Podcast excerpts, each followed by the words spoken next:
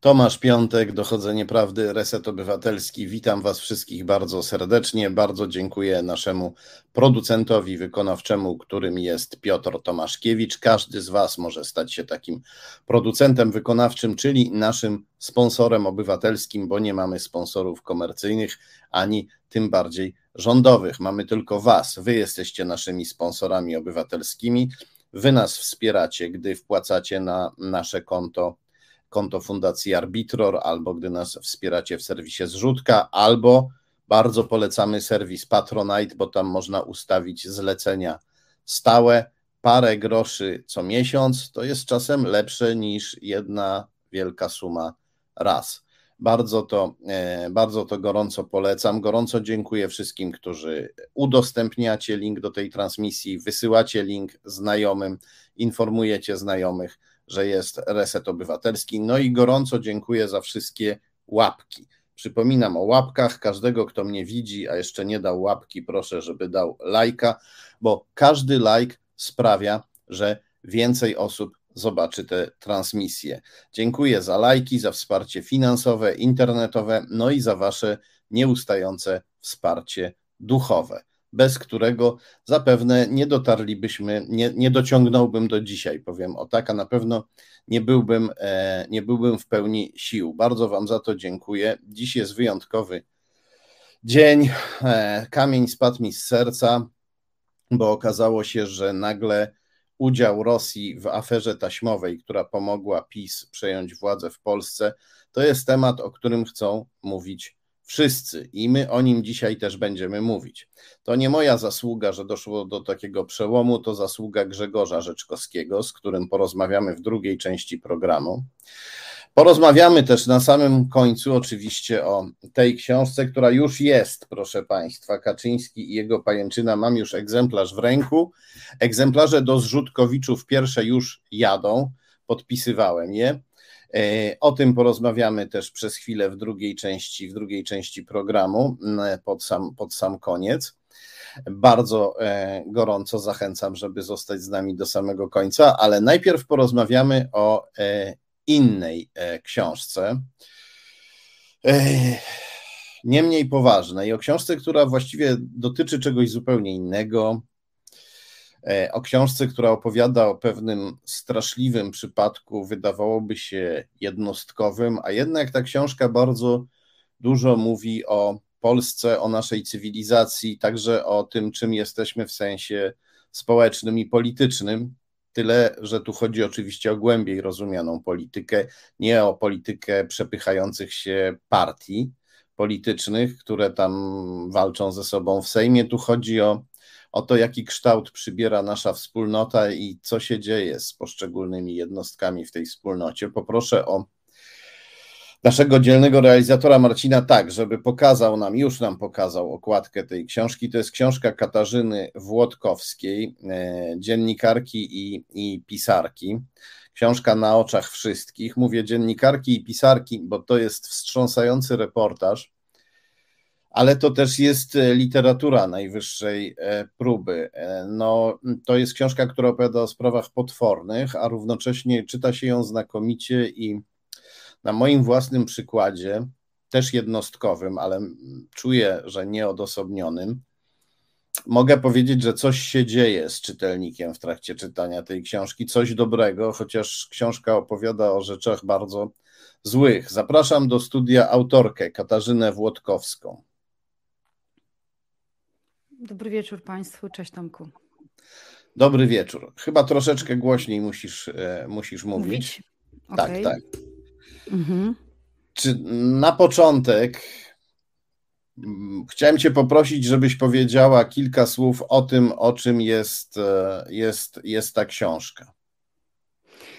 Hmm, historią wyjściową i taką kanwą, na której ta książka jest postawiona. Hmm, jest e, opowieść o kobiecie, która była przez dwa lata więziona przez pi w piwnicy przez męża. Akcja dzieje się na, na Pomorzu, na północnych Kaszubach. Mm, jest to historia, którą ujawniłam w czerwcu 2017 roku w dużym formacie w reportażu Dom Zły, który odbił się bardzo dużym echem. ów mąż został dwa dni po moim e, reportażu skazany na precedensowe 25 lat. Mm, oczywiście w tej piwnicy działy się różne potworności. Właściwie można powiedzieć, że tą żonę maltretował. Mm, o, przepraszam, bardzo łagodne określenie. Bardzo, Bardzo łagodne, łagodne określenie. Ja nie chcę tu, nie Mam świadomość, że niektórzy być może nie czytali, znaczy nie znają tej historii, więc nie chcę e, jakby wchodzić w szczegóły. Natomiast e, no, były to dwa lata więzienia, gwałcenia, głodzenia. Myślę, że gdyby nie uciekła, prawdopodobnie by ją po prostu e, posuwał, przesuwał granicę tak daleko, aż by w końcu zabił. W domu jednocześnie były dwie małe córki. Gdy kobieta ucieka, prokuratura jej nie jest w stanie uwierzyć, dochodzi do wszelkich możliwych zaniedbań i zlekceważeń, jakich, jakie właściwie mogą się wydarzyć. Sprawa wraca w lutym 2016 roku, gdy do szkoły trafiają pamiętniki e, dzieci. I wyrok w sprawie Mariusza, czyli męża bohaterki, nie kończy całej, e, całej historii. Natomiast mm, ta, ta sprawa tylko pozornie jest o sprawie polskiego Fritzla, bo tak został nazwany on przez media. Mm, ja dość Przez analogię do austriackiego oprawcy. Który, który trzymał w piwnicy, tak, który trzymał w piwnicy y, y, swoją córkę. Ja dość szybko zobaczyłam w tej historii coś uniwersalnego, bo to wbrew pozorom właśnie nie jest reportaż o polskim Fritzlu, ale o zmowie milczenia i samooszukiwaniu się. To jest tak naprawdę reportaż o nas wszystkich. No właśnie, bo jest ta piwnica, w której odbywają się rzeczy potworne, potworne tortury. E, niesamowite jest to, że. A może nie będę wchodził w szczegóły, bo rzeczywiście lepiej to przeczytać niż o tym usłyszeć. Ale to są rzeczy, to są rzeczy straszne. Ale naokoło tej piwnicy jest społeczeństwo. Po pierwsze, sąsiedzi z małej kaszubskiej wsi. Kaszubskiej też w sensie etnicznym w dużej mierze. A to jest, dodam, że to jest najlepsza chyba książka o Kaszubach, jaką w życiu przeczytałem. E, z tym, że te potworności, które tam się dzieją, to nie jest jakaś specyfika kaszubska. Znaczy, takie rzeczy mogą się zdarzyć w każdej małej polskiej odizolowanej wsi. Oczywiście Kaszubi ze względu na swoją szczególną historię, e, bardzo ciężką, tak to wypadałoby określić, przez tą swoją tradycję czegoś, co oni nazywają apartnost, co się na polski można by przetłumaczyć jako osobność. Przez to tę tradycję taką, że każdy kaszub jest jakby właściwie, każda kaszubska zagroda jest e, sama dla siebie światem, a każdy kaszub w tej zagrodzie też w pewien sposób też jest sam dla siebie światem. To jest taka cecha kultury, kultury, kultury kaszubskiej, kaszubi Kaszubi, jakby to powiedzieć, no, mm, jest, jest, jest, jest w tej kulturze coś takiego, jest, jest takie przeświadczenie, że osobność jest właśnie czymś dobrym, że trzeba być nieufnym. E, I to wynika z bardzo ciężkich kaszubskich doświadczeń. My się, tu się trochę, e, często się, często się, y, e, no cieszymy się, wypada się cieszyć, że to jest taki ewenement, że kultura kaszubska, ten język mimo że mówimy o małej względnie społeczności, przetrwał do dziś, nie rozpłynął się w tożsamości polskiej ani niemieckiej, ale też widzimy w tej książce, jaką straszną cenę płacą za to Kaszubi, a przede wszystkim kaszubskie kobiety. Za to życie właśnie w takim zamkniętym kręgu, w którym się unika obcych, a i, do a i swoim się specjalnie nie ufa. Ale tak jak powiedziałem, na Kielecczyźnie, gdzie niegdzie e, na Śląsku, na Podhalu, na Podlasiu, e, wszędzie, w niemal całej Polsce, tam gdzie są małe, odizolowane lub zamknięte społeczności, e, z czymś takim możemy się zetknąć. A z czym się stykamy? Z tym, że, na, że społeczność udaje, że nic się nie dzieje, nie słyszy, jak ta kobieta wyje ratunku. Naokoło jest Polska, prawda? I tu oczywiście ktoś mógłby powiedzieć, no Kaszubi, mała, bardzo tradycyjna społeczność, ale my Polacy pewnie jednak jesteśmy bardziej europejscy, zachodni i tak dalej. Nie, jest polskie społeczeństwo, polskie państwo, polska policja, która z tym nic nie robi, polski prokurator, który z tym nic nie robi, nie tylko dlatego, że często jest e, niewrażliwy, że jest mężczyzną, który nie rozumie tej sprawy, który e, nie tylko dlatego, że nie został przeszkolony, ale także dlatego, że prokurator dostaje tysiąc spraw naraz. Dosłownie tysiąc musi spraw w jednym roku prowadzić. To nie jest metafora, to jest dokładna liczba. I on nie ma czasu nawet się zastanowić, czy ta kobieta milczy, bo e, mąż jej jednak nie krzywdził, czy dlatego nie zeznaje, a może nie zeznaje, bo się męża boi, a może nie zeznaje, bo już takie ją te tortury sparaliżowały, że nie jest w stanie nawet słowa powiedzieć.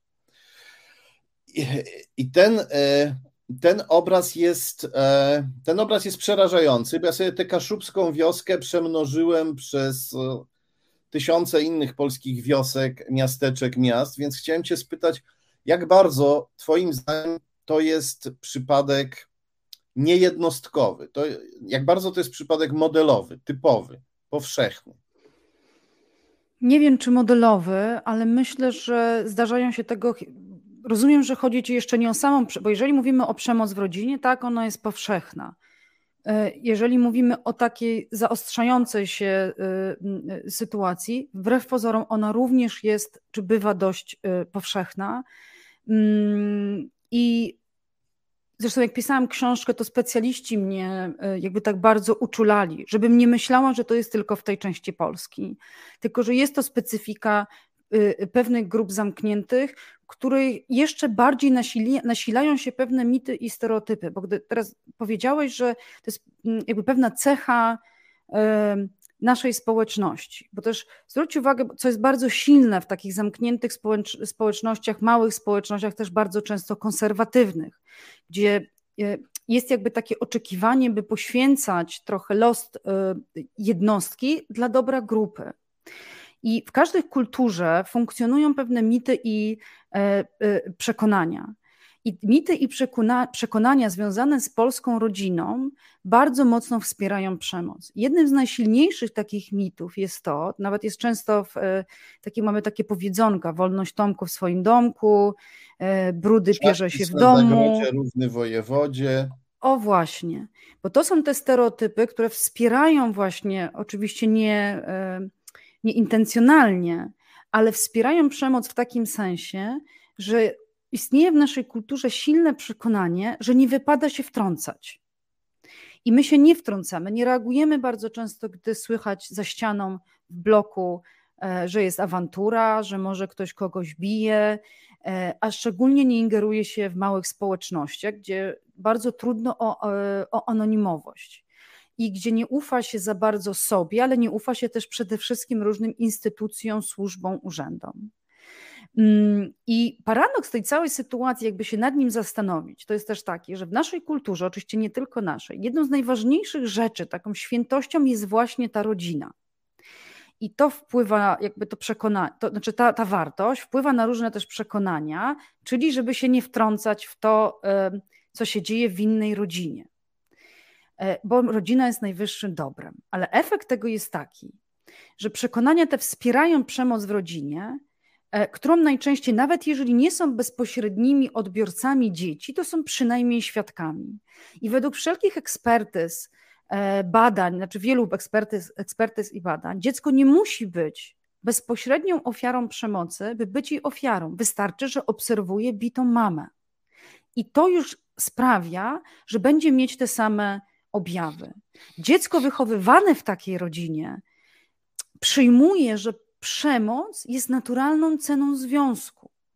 Albo samo będzie stosować tę przemoc, albo wejdzie w związek z kimś, kto tę przemoc y, y, y, stosuje.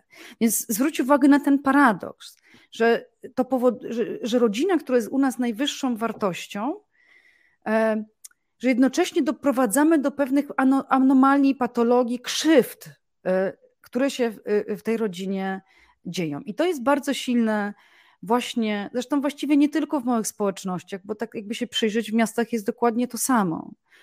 W miastach czasem trudniej, łatwiej jest zareagować, bo łatwiej o anonimowość i e, nam jest łatwiej w ogóle zainterweniować, gdy chodzi o kogoś obcego. Ale gdy kogoś znamy albo jest rodziną, mm, wtedy uruchamiają się te mity i przekonania. No właśnie, i teraz Ci zadam py e, pytanie. Proszę, żebyś w trzy sekundy mi odpowiedziała, tak bez namysłu. Dziecko jest częścią rodziny. No właśnie. Tymczasem, no właśnie. tymczasem, jak pojedziesz do Norwegii i zadasz takie pytanie, to wiele osób ci odpowie natychmiast społeczeństwa. Dziecko A, jest częścią społeczeństwa. Okay. No widzisz. I nas się tutaj w Polsce straszy, że jest taki zły, okrutny, bezduszny Zachód, że są mhm. Niemcy, gdzie jest Jugendamt, Urząd do Spraw Młodzieży, okrutny, straszny, wyrywa te dzieci rodzinom i w ogóle kieruje się właśnie tą straszną, zimną, bezduszną ideą, że dziecko jest częścią społeczeństwa, a nie rodziny. Jeszcze gorzej jest w Szwecji, w Norwegii, tam jest Barnevernet, urząd opiekujący się dziećmi, i tam zabierają e, e, rodzicom dzieci za nic, jak napisałeś w swojej książce, przy czym to za nic oznacza, że ojciec uderzył dziecko tak. albo matka uderzyła, dziecko zostaje zabrane i e, polscy rodzice uważają, że to jest za nic, że za mhm. nic im dziecko zabrano, bo przecież oni je tylko biją, nic, im, nic dziecku złego nie robią, prawda, tylko je biją. I jest Bo u nas jeszcze, trzeba jeszcze, to właśnie to też wynika z tego, że u nas bite dziecko i matka nie są ważni. Nie są ważne. Przede wszystkim, nie, przede są. wszystkim nie, nie, są częścią społeczeństwa. I społeczeństwo nie ma prawa ingerować. Nie mają praw członków mhm. społeczeństwa. Mhm. Nie mają prawa do e, e, ochrony przed oprawcą, taką, jaką miałby postronny, jakiś tam sobie abstrakcyjny członek społeczeństwa. Oczywiście tę ochronę dzieci i kobiety w teorii mają, ale w praktyce tak nie jest, bo tak się nie myśli. Nie myśli się, że, że człowiek jest przede wszystkim członkiem społeczeństwa, a potem rodziny. Te idee w ogóle przedstawia się nam jako coś zimnego i abstrakcyjnego. Ideę społeczeństwa i ideę mhm. to, że człowiek przede wszystkim jest członkiem społeczeństwa, a mhm. potem członkiem rodziny. Tymczasem doświadczenie uczy, że w krajach, w których przyjęto taką e, wizję, e, to żyje się lepiej. E, dzieciom żyje się lepiej i one wyrastają na lepszych dorosłych, statystycznie rzecz biorąc, jeśli przynajmniej się popatrzy na to, jak tam te społeczeństwa żyją. Oczywiście można powiedzieć, że, one, że te społeczeństwa są bogatsze i dlatego tam ludzie są bardziej zrelaksowani i mili no, e, ale to jedno się z drugim wiąże. Te społeczeństwa zaczęły przyjmować takie rozwiązania, kiedy jeszcze nie były tak bogate jak teraz. Rozwój wiązał się właśnie z przyjęciem tego, że ważne jest społeczeństwo jako kolektyw i każdy człowiek jako jednostka jest ważny. Trzeba pamiętać, że e, Szwecja, tak 100 e, lat temu jeszcze, Szwedzi to byli całkiem do Kaszubów podobni. To był też kraj ludzi, można powiedzieć, osobnych, bardzo konserwatywnych, gdzie e, e, przemoc w rodzinie była na, na porządku dziennym. O tym się teraz nie pamięta, ale jak się trochę poczyta o historii szwedzkich obyczajów, to się tego dowiadujemy. Tylko tam była jeszcze taka różnica, że w Szwecji jest kościół e, ewangelicki, luterański, który też wywierał ogromny wpływ na życie ludzi, ale który się bardzo gruntownie przez ostatnie kilkaset lat reformował i w Szwecji to pastorzy e, na przykład nawoływali do tego, żeby dziewczynki posyłać do szkoły, choćby po to, żeby mogły Biblię przeczytać. I e, e, pastorzy wykonali ogromną pracę dla emancypacji tego szwedzkiego ludu. Natomiast tutaj w Twojej książce występuje taki ksiądz, który mówi, że jak żona uderzy, że jak mąż uderzy żonę, to żona ma iść do księdza i się poskarżyć. On taki system tutaj proponuje. Nie, to jest, to jest opowieść terapeutki, która opowiada o, o A, księdzu. Mhm. Tak, tak, tak, ona o nim opowiada. Tak, on, wy, on tutaj jest postacią opowieści wewnątrz opowieści. E, e czy to, e, e, czy, czy, czy zauważyłaś, żeby w rzeczywistości Kościół katolicki, tutaj jacyś przedstawiciele Kościoła katolickiego coś robili, żeby e, sytuację poprawić? Mm, nie. Chociaż jest ksiądz, z którym się spotkałam, który bardzo silnie wspiera mm, lokalny Kaszubski Uniwersytet Ludowy i to jest bardzo otwarty ksiądz, który e, pracuje z rodzinami alkoholowymi, który mm, także publikuje, pisze książki, też jest regionalistą. Mm, i wspiera, wspiera samodzielność kobiet. Jakby ja go też przedstawiam przedstawiam w książce jako taki, taką dobrą postać, i który zresztą też opowiada o tej zamkniętości i mm, jak bardzo też trudno jest w ogóle na terenach e, wiejskich pracować z przemocą, jak duży jest wstyd, jak duży jest opór. Tam jest taka historia, opowiada on o kobiecie, która w bardzo małej miejscowości postanowiła zawalczyć o siebie um, i y, rozstać się właściwie z mężem, no ale nie mogli za bardzo. To też są kolejne kłopoty na małych miejscowościach nie ma tak naprawdę gdzie iść. Rozwód nie jest taki prosty, że ludzie się po prostu rozstają i nagle zmienią miejsce zamieszkania. I y, ta historia, którą ksiądz Głodowski mi opowiada o Gabrysi, która zdecydowała się y, postawić y, nadużywającemu mężowi, alkoholu mężowi, najpierw spotyka się z olbrzymim sprzeciwem społeczności to, że ona zaczyna walczyć z tym mężem, czy zabiegać no. nawet o jego leczenie, powoduje złość.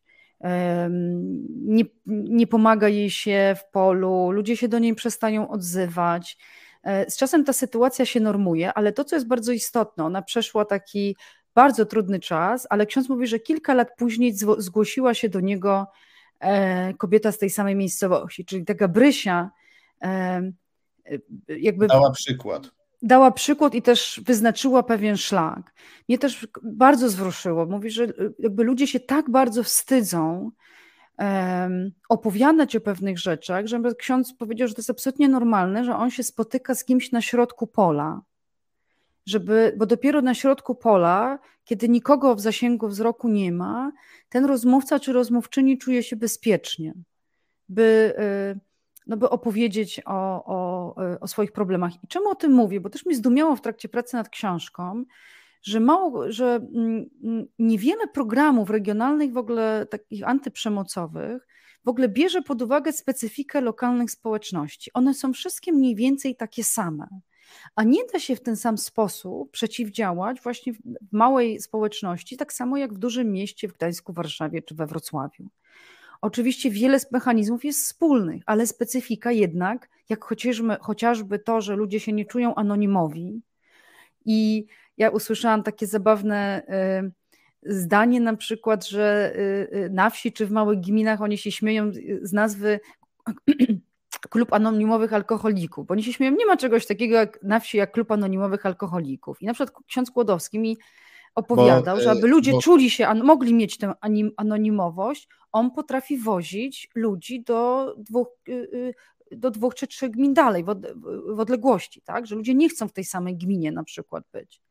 Tak, żeby jest... właśnie mieć to poczucie y, anonimowości. I to już pokazuje jakieś trudności, czyli na przykład, że musisz myśleć o tym, żeby zapewniać pomoc w jakiejś odległości. Jeżeli w odległości, to musisz pomyśleć o transporcie bo na wsi nie ma komunikacji miejskiej tak rozbudowanej jak w dużych miastach.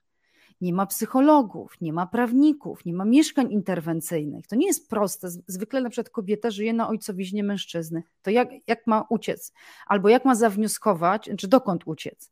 Albo jak ma zawnioskować, bo możemy zgodnie z prawem zawnioskować, żeby policja natychmiast jakby usunęła z domu, z mieszkania, z gospodarstwa sprawcę, sprawcę przemocy. No ale jeżeli mieszkasz właśnie na ojcowiźnie e, męża i na tym samym gospodarstwie najczęściej jest jego rodzina, no to nie jesteś w stanie się e, na to zdecydować.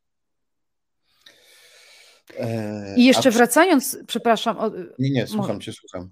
jeszcze mówiąc o. Mm, o tej rozmawialiśmy o tej, o tej porównywałeś Polskę, Polskę do Szwecji. E, my przez lata myśleliśmy, że jedyną gminą, która nie chce programu antyprzemocowego jest Zakopana. Niedawno się okazało, że my tych gmin w Polsce mamy ponad 140. I jak się posłucha wypowiedzi polityków prawicowych, to oni e, mówią właściwie dokładnie to, tylko używając innych słów to, co ty, że oni przede wszystkim tak interpretują wolność, że rodzina jest ich, czyli y, parafrazując trochę, dziecko jest moją własnością. I oni twierdzą, to jest bardzo ciekawe, że wprowadzenie y, programu antyprzemocowego, które by się też no, wiązało z pewnymi kompetencjami dla instytucji miejskiej, mogłoby się wiązać z tym, że y, dzieci by składały y, skargi nieuzasadnione czy krytykę, które by ich zdaniem wiązało się właśnie, mogło się wiązać z zakładaniem niebieskich kart. Czyli to jest taka procedura, którą się zakłada w rodzinie, w której się stwierdza przemoc domową. Gdy ja słyszę taką argumentację, no to mam w głowie mnóstwo pytań. Ja nie słyszałam jeszcze o jakimś mieście albo nawet jakimś kraju, w którym by dzieci nagle zaczęły bezpodstawnie krytykować rodziców, czy wymyślać jakieś piętrowe historie, w które by jeszcze ktokolwiek uwierzył. Trzeba pamiętać też, że dzieci nie są w stanie budować jakichś wielowątkowych e, historii e, i specjaliści są od tego, żeby jakby oceniać ich wiarygodność. Ale ja w, tym, ja, ja, ja w tych opowieściach y, y, odczuwam lęk znaczy, jest to, co ty mówisz, czyli dziecko nie jest częścią społeczności, dziecko jest częścią rodziny, czyli jej własnością, ale po drugie, ja odczuwam lęk. Znaczy, co będzie, jeżeli dziecko będzie mogło z kimś porozmawiać? Oni się boją swoich dzieci, bo po pierwsze, po pierwsze boją się pewnie dlatego, że robią tym swoim dzieciom różne, e, różne rzeczy i boją się, że dzieci o tym opowiedzą. Biją je na przykład. Nie, nie, nie myślę tutaj o jakichś gorszych -hmm. rzeczach w skali mm, masowej. W skali, w skali powszechnej, ale też e, myślę, że boją się, boi się taki tak zwany ojciec rodziny, mhm. Boi się detronizacji, że w momencie, w którym e, nie dość, że żona, ale jeszcze dzieci nabiorą jakiejś podmiotowości, to mhm. on e, przestanie mieć ten e, autorytet przysługujący mu mhm. automatycznie, że on będzie musiał o ten autorytet zawalczyć, że on będzie musiał się bardziej postarać, żeby dziecko go słuchało, że to nie mhm. wystarczy rozkaz, że trzeba będzie temu dziecku dać dobry przykład, że nie, że nie wystarczy powiedzieć nie obżeraj się, tylko samemu się trzeba będzie nie obżerać, żeby dawać dobry przykład. To są, -hmm. e, myślę, że to są tego, tego rodzaju strachy i tu jakby płynnie przechodzimy do pytania, które ci chciałem e, e, e zadać jako e, taką, może nie, nie, no coś w rodzaju puenty naszej, mhm. naszej rozmowy, bo w książce jest dużo o tym, że yy, o tym, jak przemoc idzie z pokolenia na pokolenie, jak bite dzieci później biją. I jest mowa o tym, że kobiety, które są ofiarami, uczą swoje córki, siostrzenice, yy, inne młodsze kobiety bycia ofiarami. I yy, jest mowa o tym, jak kobiety mogą się z tego wyrwać i pomóc innym kobietom. Są też takie przykłady, jest przede wszystkim ta imponująca babcia, która, e, która pomaga. Nie więcej nie powiem, żeby nie, nie spoilerować. E, a ja się zastanawiam, to jest oczywiście z męskocentrycznego mhm. punktu widzenia, to mi oczywiście to pytanie przychodzi do głowy kobiety się uczą i w Polsce widzę, jak kobiety się bardzo dużo uczą, jak e, sobie pomagać, jak poprawić swoją sytuację mhm. w rodzinie, w społeczeństwie. Natomiast e, obawiam się, że mniej jest pomysłów na to, jak mężczyźni mogliby się e, uczyć. Jak nie ma pomysłu na wychowywanie chłopców, o tak, i mężczyzn. Mhm. nie ma czegoś takiego. E, jak, chciałem Cię zapytać, jak to z Twojej perspektywy wygląda? Co można by zrobić, żeby e, mężczyzna nie uważał, że, że ma prawo bić, albo żeby nie uważał, że jest, e, że przysługuje mu po prostu z automatu, że tak powiem, autorytet i że wszyscy go mają mhm. słuchać?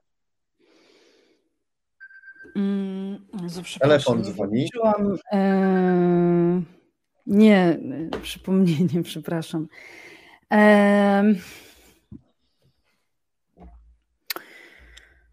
Co trzeba robić, żeby mężczyźni nie uważali, że mogą bić? Mm, ja myślę, że to nie jest tak, że wszyscy mężczyźni generalnie uważają, że mogą bić, tylko mężczyźni są jednak w pewnym sensie wychowywani w poczuciu władzy nad kobietami. I to jest taki, taka różnica.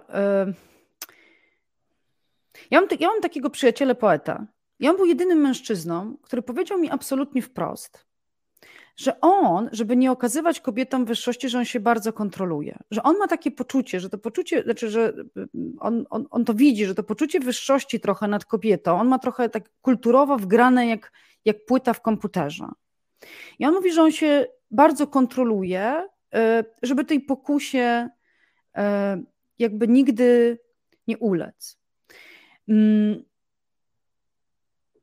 Biorąc pod uwagę, że to poczucie wyższości, bo to moglibyśmy teraz długo o braku równości zacząć rozmawiać, i my wiemy, że ono funkcjonuje na wielu, na wielu poziomach i z czegoś jednak się bierze, mm, to jeżeli chodzi o przemoc, tak samo jak, i mówię tutaj o każdej przemocy, bo czy ona jest ekonomiczna, czy ona jest psychiczna, czy ona dotyczy y, y, mobbingu w pracy, bo to też jest przemoc to kluczowe jest y, dla mnie, jedno z ważniejszych rzeczy, to żebyśmy my jako otoczenie nauczyli się stawiać granice. Bo y, w większości sytuacji jest tak, że przemocowiec jest silny do czasu, czyli do tego momentu, do którego my mu na to pozwalamy. I ja wierzę, zwróć uwagę, co się stało po, y, na przykład po akcji MeToo. Minęło zaledwie parę lat. Oczywiście akcja, znaczy y, tak naprawdę mitów przez Polskę jeszcze się nie przetoczyła, to jest dopiero przed nami, ale co spowodowało ujawnienie całej masy tych sytuacji? Mężczyźni dzisiaj już się pilnują nawet w kwestii żartów. Nikt nie chce być uznany, e, nie chce być uznany za osobę, która no właśnie molestuje, czy może jakoś przekracza granice. Czyli można by powiedzieć, że w pewnym sensie społeczność wypracowuje te, żeby mężczyźni na przykład zaczęli się kontrolować, czy na przykład, czy nie rzucali seksistowskich e, e, żartów. I my w taki sam sposób możemy e, wyznaczać granice związane z, z przemocą. Zwróć uwagę, kwestia mobbingu, która teraz zaczyna być coraz głośniejsza. Ja mam takie poczucie, że idzie oczyszczanie się, że, że tak jak były ujawniane różne nieprawidłowości, teraz będziemy mieli falę ujawniania e, e, mobbingu. I, bo mobbing też jest przemocą i, mm, i większość moberów by nie była w stanie funkcjonować, gdyby nie, nie było przyzwolenia na to, żeby oni funkcjonowali. Jest przyzwolenie na to, żeby funkcjonowali, bo my nie rozumiemy w ogóle, jakby nie, nie potrafimy otoczyć też opieką naszego zdrowia psychicznego. To, że dzisiaj psychiatria dziecięca, ale też dorosłych, bo dorosłych wcale nie jest w lepszej kondycji, jest w takiej, w takiej sytuacji, jakiej się znajduje, czyli upadku, wiąże się to z tym, że my przez lata, dziesiątki lat nie mogliśmy nadać psychiatrii w ogóle ważności. Dla nas zdrowie psychiczne nie jest istotne. I to się przekłada też na nasz stosunek do wszelkich zachowań przemocowych, bo nie jesteśmy w stanie, na, na, ten moment w każdym razie, nie przyjmujemy skutków tej przemocy. Ja jestem święcie przekonana, że jakby taka łagodność sądów, na przykład, jeżeli chodzi o wyroki związane w sprawach zgwałcenia, gdzie w większości są zasądzane wyroki e, w zawieszeniu, jest to związane z nieświadomością tego, jaką zbrodnią na psychice na zdrowiu kobiety, człowieka jest zgwałcenie. Po zgwałceniu nie wraca się do siebie, funkcjonuje się, żyje się, adaptuje się, czasem się wypiera, idzie się na terapię, ale już się do siebie nie wraca. Tak jak nie wracają do siebie e, krzywdzone w dzieciństwie dzieci. Więc jedyny. No, hmm. Problem jest w tym, że ja myślę, że bardzo wielu mężczyzn w Polsce niestety jeszcze, zapewne nie tutaj w tym gronie, które nas słucha, E, ale bardzo wielu mężczyzn w Polsce ciągle uważa, że gwałt jest w jakiś sposób dla kobiety przyjemny, że może się zrobiło tej kobiecie jakiś dyshonor faktycznie, no ale jednak, mimo że się opierała, to zrobiło się jej jakąś przyjemność. Ja, e, dla mnie to był potężny szok, jak sobie poczytałem o tym i, e, i posłuchałem, co przeżywają ofiary gwałtu i molestowania. Bo przeżywają jako zagrożenie życia, prawda? I, i potworne upodlenie, i odrazę do własnego ciała później, do własnej osoby, utratę mhm. godności. E, to, to było porażające, no bo niestety ja też mam w, w głowie tę płytę, gdzie, którą ja tam łamię na kawałki i po kawałeczku wyrzucam na, w miarę, w miarę Ale to wielki szacunek, że to mówisz, bo to jest kluczowe, żeby zacząć o tym mówić, że tak jest. I okej, okay, że tak jest, prawda? Znaczy okej okay w sensie, że dzieje się to kulturowo przez lata. Dzie tak, na... dzieje się to kulturowo przez lata i yy, yy, wiem, że mężczyźni funkcjonują trochę inaczej niż kobiety, przede wszystkim ze względu na mhm. patriarchalne wychowanie, bo kwestia na ile biologia czyni mężczyznę innym psychicznie, no to, to, to jest, to jest czynnik, którego nie można lekceważyć, ale on był demonizowany i wyolbrzymiany też. Myślę, że przepaść między mężczyzną a kobietą psychiczna nie jest aż tak wielka. Przede wszystkim jesteśmy, jesteśmy ludźmi. No ale mamy tych mężczyzn, jakich mamy, mamy tych chłopców, jakich mamy w tej chwili. Oni są też już skażeni tą płytą w głowie, grającą im, że, że mają prawo do wyższości nad kobietą. I e, o, tym bardziej, że mamy teraz bardzo specyficznego ministra edukacji, który te złudzenia e, on i jego ludzie utwierdzają. Myślę, że będziemy musieli e, dla uczniów w nowych warunkach jakiś specjalny program przygotować, żeby młode kobiety e, i, i młodzi mężczyźni wchodzili, wchodzili w życie wiedząc o swojej wzajemnej, nawzajem szanując swoją własną swoją własną e, wartość. Ja e, też wierzę bardzo, może to jest staromodne, ale ja wierzę też, że e, młode kobiety zapewne też, ale młodzi mężczyźni potrzebują, potrzebują sportu. Ja na mhm. swoim przykładzie, nie wiem jak to jest w przypadku kobiet, przypuszczam, że podobnie, ale mówimy tu o mężczyznach, którzy są głównymi, jakby niestety przeważnie agresorami. Ja na swoim przykładzie widzę, że kiedy uprawiałem sport, teraz niestety nie daję rady, ale kiedy uprawiałem sport, e, poziom mojej e, e, agresji, że tak powiem, agresywności spadał, spadał, mhm. absolutnie. Ja się, ja się nie czułem zagrożony. Ja się, nie, ja się czułem znacznie mniej zagrożony bo, bo też prawda jest taka, że e, no, bycie takim patriarchalnym mężczyzną to jest życie w ciągłym poczuciu zagrożenia. Jak ktoś się nadyma jak balon, to zawsze mu grozi, że ktoś go przekłuje. Jak ktoś I uważa, też trzeba że... przyznać, że patriarchat też y, obciąża bardzo mężczyzn. Czyli to jest ten, to, że oczekuje się, że mężczyzna ze wszystkim sobie da radę, że utrzyma rodzinę, że będzie silny, nie będzie okazywał słabości. To jest też bardzo ciekawe, gdy mężczyźni szczerze opowiadają, jaki to jest ciężar. I jakim to jest obdarzone też takim poczuciem lęku. Więc to jest też, ten patriarchat działa też w dwie strony.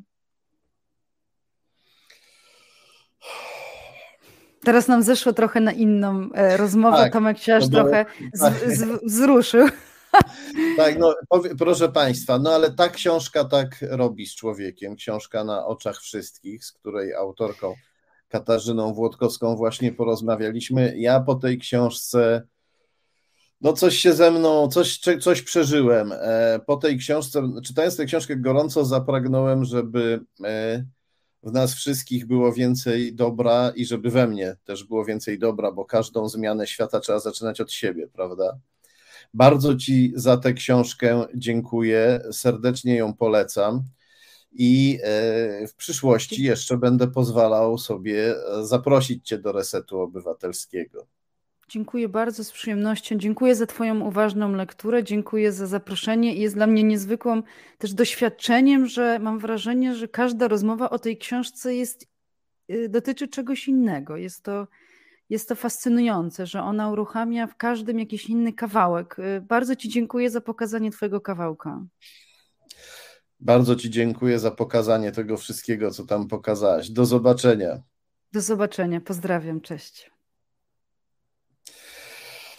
A my e, mamy już w poczekalni naszego studia Grzegorza Rzeczkowskiego, od tematów, e, od takiego podglebia polityczno-społeczno-ludzkiego, o którym rozmawialiśmy, przechodzimy do polityki w najostrzejszym wydaniu. Będziemy mówić o aferze taśmowej. Zapraszam Grzegorza do studia. Dobry wieczór. Dobry wieczór. Dobry wieczór. Tomku, dobry wieczór Państwu.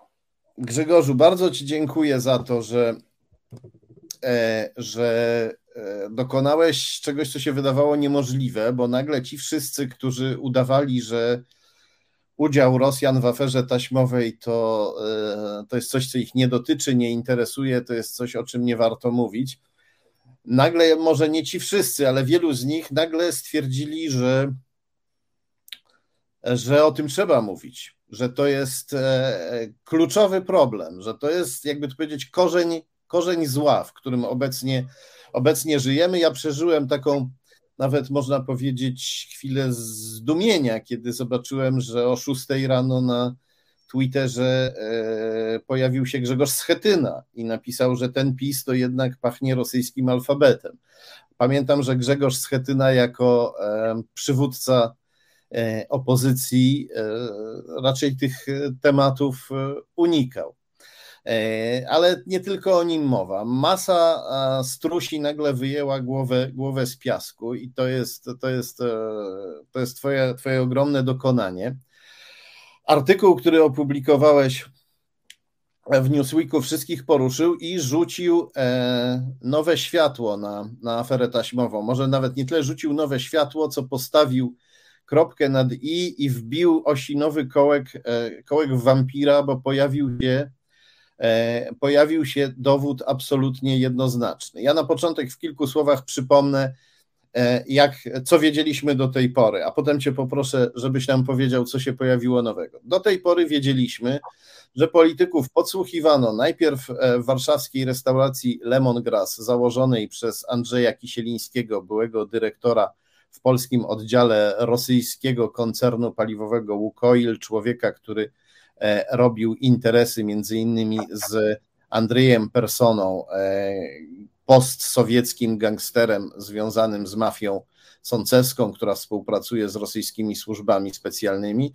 Potem e, podsłuchy przeniosły się do restauracji Sowa i Przyjaciele, założonej przez menedżerów e, deweloperskiej grupy Radius, też związanej z Rosją. Podsłuchów dokonał e, Marek Falenta, importer węgla z Rosji który przyznaje, że znajduje się pod potężną presją Rosjan ze względu na długi, bo Rosjanie mu dawali pieniądze na kredyt.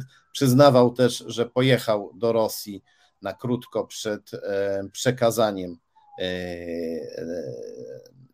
tych nielegalnych nagrań politykom i prasie. No i oczywiście wiemy, że te nagrania, nagrania, które brzmiały kompromitująco dla polityków prozachodniej Platformy Obywatelskiej, e, po publikacji pomogły obalić jej rząd i przejąć władzę antyzachodniej partii, partii PiS, co wskazuje na to, że e, Rosja e, mogła, że Rosja mogła partię PiS po prostu popchnąć do władzy w swoim własnym interesie i że partia PiS w Polsce realizuje interesy rosyjskie. To to wiedzieliśmy do tej pory. I teraz nagle pojawia się Twój e, artykuł. Powiedz e, dokładnie, czym jest ta kropka nad i, którą postawiłeś. Nie wiem, czy to jest kropka nad i. No jest na pewno dalsza część układanki, mm, która e, świadczy e, o tym, że Mm, Rosjanie byli uwikłani w tę aferę. Tak przynajmniej twierdzi y, najbliższy chyba, albo jeden z najbliższych współpracowników Marka Falenty, Marcin W. E, I teraz ważna uwaga. Marcin W. opisał historię Mm, sprzedaży nagrań, przekazania nagrań, oczywiście za duże pieniądze przez Falentę Rosjanom, e, w śledztwie, które dotyczy zupełnie innej sprawy, w której obaj są oskarżeni o założenie i kierowanie zorganizowanej grupy przestępczej. E, I to jest jakby clue, co teraz powiem, całej tej historii. Bo oczywiście Marcin W., choć y, to nie jest y, wysoce prawdopodobne, może tę historię sobie, mógł tę historię sobie zmyślić. Jako oskarżony, jako y, człowiek, na którym ciążą zarzuty, mógł tę historię sobie wystać z palca. Znaczy, zeznał, Ale... że Falenta sprzedał nagrania Rosjanom jeszcze e, przed, przed wybuchem afery taśmowej, przed tym, zanim dostała się do mediów. Tak. Co, co, co już znaczy, że Rosjanie wiedzieli o tych nagraniach, zanim my się wszyscy o nich dowiedzieliśmy. I on tak to sobie zeznaje. Takie jest jego zeznanie. Tak jest. I oczywiście mm, osoba, która jest, na której ciąży oskarżenie, która jeszcze stara się o status tak zwanego małego świadka koronnego, może mówić różne rzeczy. Oczywiście, no, gdybyś wyszło na to, że kłamie, no na pewno ta jego sytuacja procesowa e, nie poprawiłaby się, ale wrócę do tego, co najważniejsze w tej sprawie. Otóż dwie rzeczy. Po pierwsze, prokuratura nie prowadzi, nie zawiadamia ABW, nie prowadzi żadnych czynności, które miałyby zweryfikować słowa Marcina W. Przez cztery miesiące od jego zeznań e, nie robi właściwie nic. Później wyłącza postępowanie e, na podstawie jego zeznań, nowe postępowanie wszczyna, ale nie jest to e, postępowanie w kierunku szpiegostwa.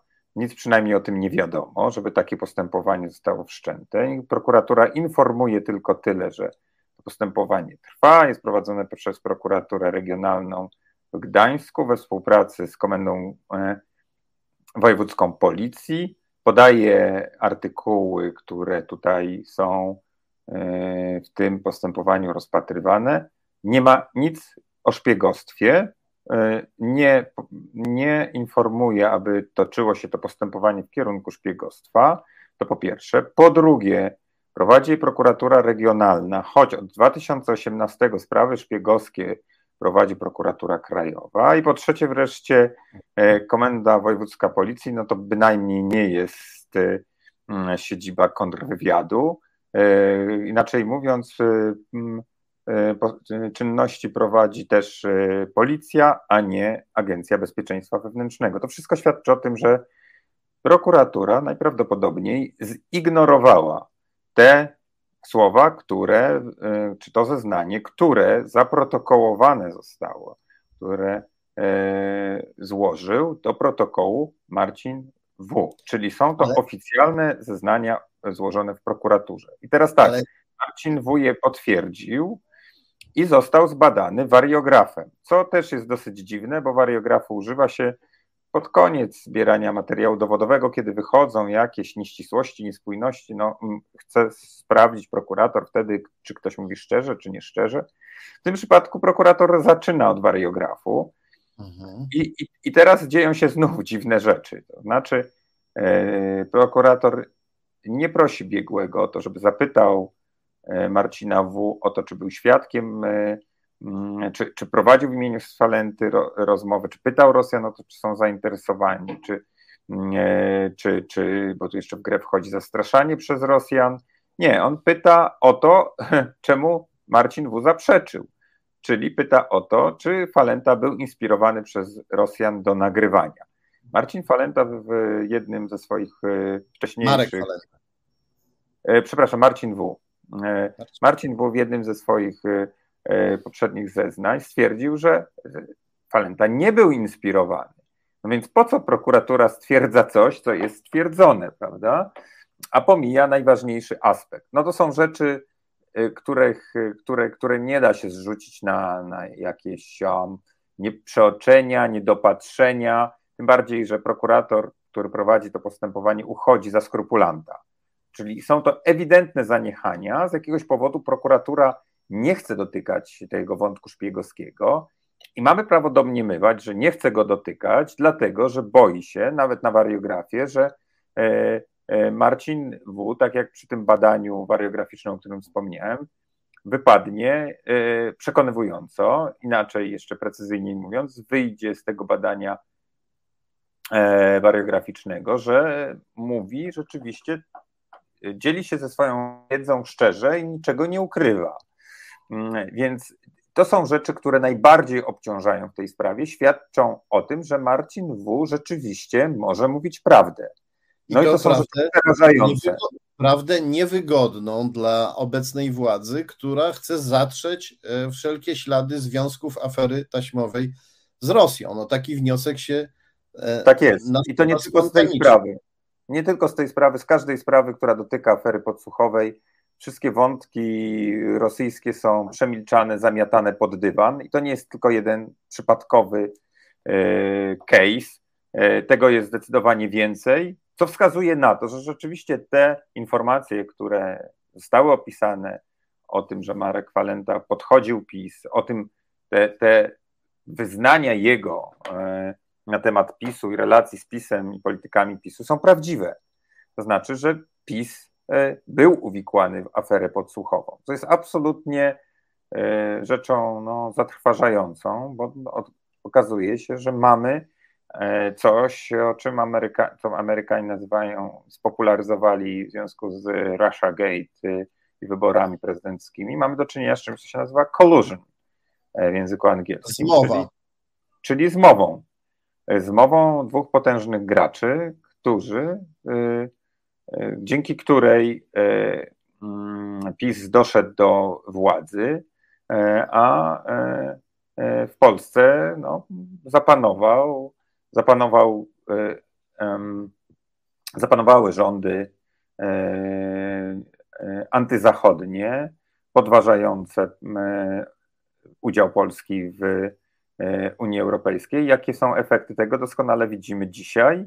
Już abstrahując od łamania praworządności, co jest oczywiście bardzo ważną kwestią, no widzimy ataki, słyszymy ataki na naszych sojuszników e, unijnych, no ale też widzimy, że Polska na tym na, traci i Polacy wymierne e, pieniądze i grozi nam nawet zamrożenie funduszy unijnych, co jest absolutnie czymś skandalicznym, a co jest na rękę tylko e, jednemu dużemu graczowi.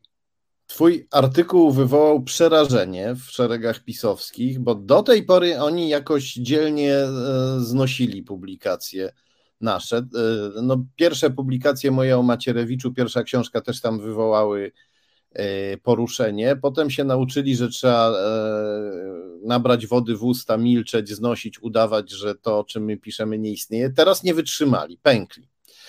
E, po stronie pisowskiej, kiedy się patrzy na ich wypowiedzi, no widać taki jazgot i kakofonię, bo oni wytworzyli naraz pięć różnych, jak to się ładnie mówi, kontrnarracji. Jakieś pięć, odnotowałem pięć różnych prób podważania E, treści, które opublikowałeś e, w artykule. I ja się teraz zabawię w takiego dziennikarza symetrystę, który zupełnie poważnie traktuje te kontrnarracje, te, te, te jakby wykręty e, stosowane przez PiS. I teraz Cię poproszę o odpowiedź. Więc kontrnarracja numer jeden.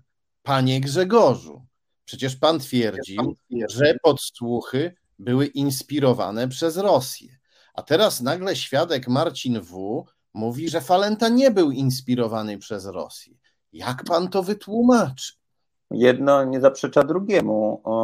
Po pierwsze, Marcin W. nie, nie musi mieć pełnej wiedzy. Marcin W. może dozować pewną wiedzę.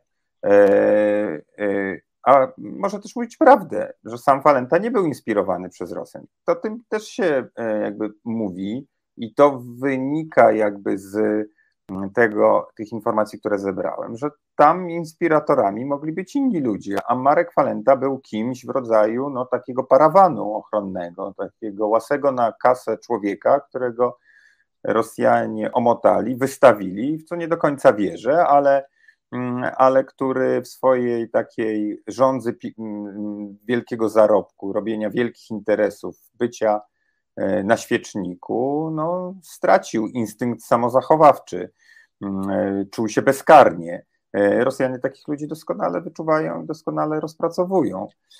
Więc w mojej książce, chociażby Obcym Alfabetem, wskazałem na takie osoby, które pojawiają się w aferze podsłuchowej, którzy mogli być w tle, inspirowali mm, działania Marka Falenty.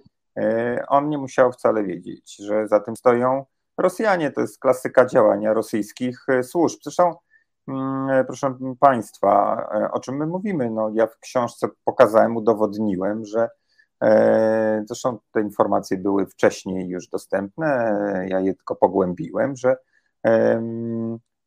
restauracja została założona przez ludzi związanych z biznesem rosyjskim, że e, miała siedzibę w takim można powiedzieć, mieszkaniu, w takim, pod takim wirtualnym adresem, pod którym mieściło się mnóstwo firm z tak zwanej grupy Radius, które z kolei były, były własnością Mm, firm cypryjskich, które mieściły się, których siedziba mieściła się w kancelarii, były y, y, obsługiwane przez kancelarię cypryjską, obsługującą y, wierchuszkę grupy sąceskiej i, i rosyjskich oligarchów.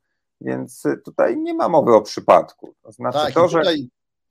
Tego ja tylko dokończę, dokończę. Tak, tak. To, to, to z tych moich ustaleń wynika, że Jedni, jedna, jedni Rosjanie, można tak powiedzieć w dużym skrócie, organizowali to podsłuchowisko w Sowie, mm, inni je ubezpieczali, a jeszcze inni e, zajmowali się, e, czy inaczej, inni zorganizowali to podsłuchowisko, inni zajmowali się falentą e, i Mm, w jaki sposób go karmili czy omotali, to już kwestia do rozstrzygnięcia, a jeszcze inni pomagali mu e, wyprowadzać majątek e, ze spółek zagrożonych przez komornika. Mm, także, e, proszę Państwa, no, my patrzymy z naszego polskiego podwórka na i swojej perspektywy, nie, nie wiedząc, jak potężne potrafią być, jak skomplikowane gry prowadzą, potrafią prowadzić rosyjskie Mm, służby. Mówimy tutaj o, o mocarstwie, mówimy o państwie, które prowadzi globalne interesy. Co to znaczy? To znaczy, że w każdej, w każdym właściwie miejscu na świecie, gdzie tylko istnieje konsulat rosyjski, ambasada, działają też y, rosyjskie służby, które po cichu realizują y, rosyjskie interesy i to w sposób ofensywny nie tak jak polskie, które w sposób defensywny zbierają informacje, które interesują e, polski rząd, ale w sposób ofensywny, e, czyli e, realizując cele rosyjskiej władzy, przede wszystkim cele związane z przeciągnięciem pewnych państw na swoją stronę, zwalczaniem wpływów e, amerykańskich i tak dalej. E, więc e, pewne rzeczy mogą nam się w głowie nie mieścić, ale no, zapewniam, że w tym, w tej jakby branży to, co tylko jest możliwe fizycznie, co pozwalają prawa fizyki, mm, jest wykonywane, jest plan. Mm, więc y, oczywiście takie zarzuty można stawiać, ale są one zupełnie chybione. Nie, nie, nie. Ja tutaj, ja tutaj e, staram się zrobić taką po prostu trochę gimnastyki myślowej, żebyśmy. Ale to jest bardzo dobra gimnastyka, tak. No, żebyśmy się uodpornili na, na wykrętne slogany, które oni rzucają nam w twarz. Ja tutaj dodam, bo to jest bardzo ważne. Wielu ludzi sobie zakodowało w głowie, że Falenta podsłuchiwał, ale Falenta tam się pojawił na późnym etapie całej sprawy. Podsłuchiwali kelnerzy, menedżerzy restauracji, najpierw w Lemongrasie związanym z Rosją, potem w Sowie i Przyjaciołach też związanych, e, też e, wkoczyli w kolejnym lokalu związanym z Rosją. Falenta w pewnym momencie tam się pojawił, dostał węgiel od Rosjan i ktoś go zainspirował, żeby zrobił z tymi nagraniami to, co zrobił. Sprzedał je Rosjanom, jak już mamy powody podejrzewać, a e, równocześnie przekazał je polskim mediom związanym również z postsowieckim wschodem, czyli spółce PMPG, e, do której należą tygodniki wprost i do rzeczy, która te materiały opublikowała i przekazał je również Jarosławowi Kaczyńskiemu i, i, i, i, partii, i, partii, i partii PiS. Falenta pojawia się w tej sprawie dopiero, dopiero w pewnym momencie. No ale to nie koniec tych kontrnarracji, ponieważ na samym początku, gdy tylko opublikowałeś artykuł, pojawiła się kontrnarracja, pojawił się taki e, wykręt brzmiący następująco. E, jeśli Falenta sprzedał Rosjanom taśmy, to znaczy, że Rosjanie mają w ręku Tuska i Platformę, wciąż szantażują ich e, taśmami, które ujawnili, bo tylko część z nich ujawnili. Skoro powiedziałem, że w tej, w tej branży wszystko jest możliwe, to moglibyśmy podejrzewać, że Donald Tusk, Radosław Sikorski i, i reszta jest szantażowana przez Rosjan nagraniami. no to by była rzeczywiście ogromna piramida. I zdziwiłbym się, jeżeli tak by było, jeżeli by jakieś dodatkowe nagrania istniały, na przykład z udziałem Donalda Tuska, myślę, że zostałyby już dawno wykorzystane. No, trudno sobie wyobrazić podejście pod premiera czy ministra spraw zagranicznych E, danego kraju. Raczej jeśli jakieś podejścia były wykonywane, to przez ludzi z dalekiego tła tej, mm, e, tej afery. No, przypomnę, że podsłuchano niemal 100 osób, e, o ile pamiętam, może wiemy o kilkudziesięciu, o dwudziestu paru osobach, które zostały podsłuchane. Większość z nich, nazwisk ich nie, nie poznaliśmy, nie zostały ujawnione. No, ale wreszcie powiem o tym, że no, przecież podsłuchany został sam obecny premier Mateusz Morawiecki, więc jeżeli idziemy drogą tej narracji, no to spójrzmy na fakty i zobaczmy, że e, e, wiemy o jednej rozmowie, że znamy zapis jednej rozmowy Mateusza Morawieckiego, gdzie padają słynne słowa o misce ryżu, ale wiemy z zeznań kelnerów, że była też druga rozmowa, bardziej kompromitująca w domyśle, gdzie padały słowa dotyczące no, sprzedaży nieruchomości na tak zwane słupy. Tej, tej, zapisu tej rozmowy nie ma w aktach śledztwa, nie jest ona mm, publicznie znana. Jeżeli jest kompromitująca i dotyczy człowieka, który wówczas nie był pierwszoplanowym graczem, no kto wiedział, kim jest Mateusz Morawiecki.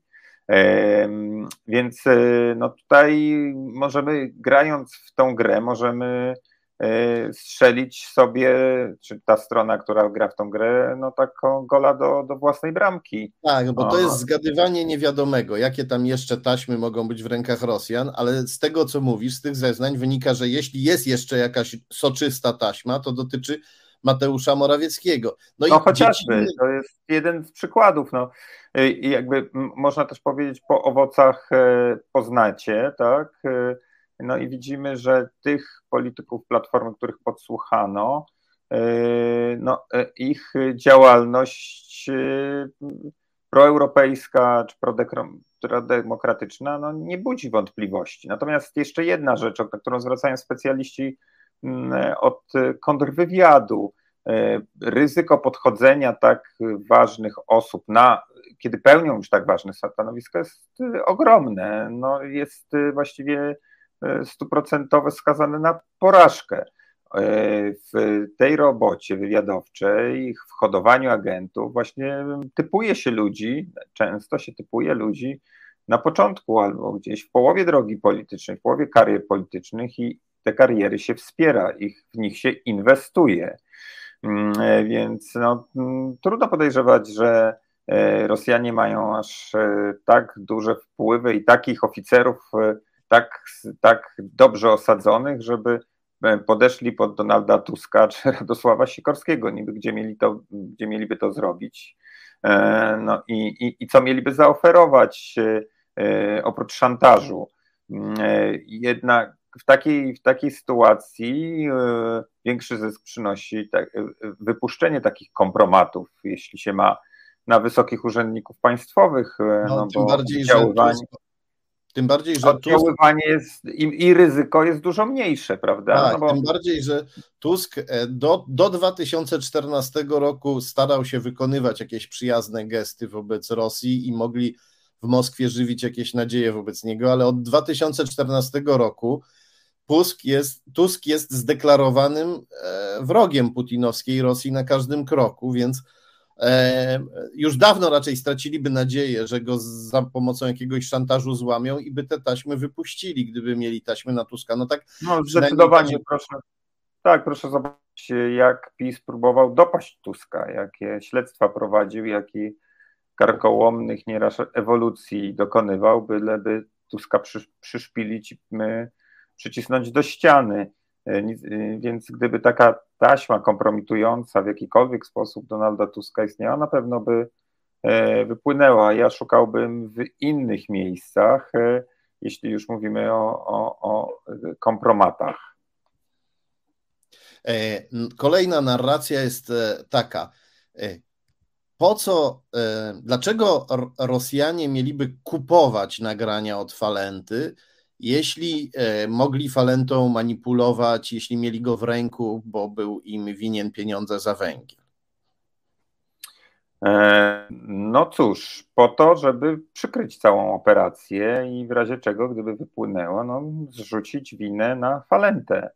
E, oczywiście można powiedzieć, no dzisiaj mamy wszystko w chmurze, ktoś, niekoniecznie Falenta, mógł zebrać te nagrania, przesłać tak do chmury. No, być może obawiano się, no, że no, jak wiadomo w internecie można zostawić łatwo ślady, Mm, e, poza tym, e, znaczy obawiano się, że te ślady, na te ślady wpadnie polski kontrwywiad, e, mm, albo też, że brak takiego, można powiedzieć nieładnie, słupa jak Marek Falenta, skłoni kontrwywiad do głębszego szukania, prawda? Otóż, otóż to, bo A, tam, tak, to, tak, tam można się że ci przerwę, ale mhm. przepraszam, że ci przerwę, ale też mam takie wrażenie, Falenta jest człowiekiem E, no chciałby się powiedzieć wręcz przypadkowym trochę, który z łapczywości i jakby nadmiaru ambicji niedopasowanego... No, nazwijmy rzeczy po imieniu, chciwości, chciwości i bezwzględności też e, takiej... Tak.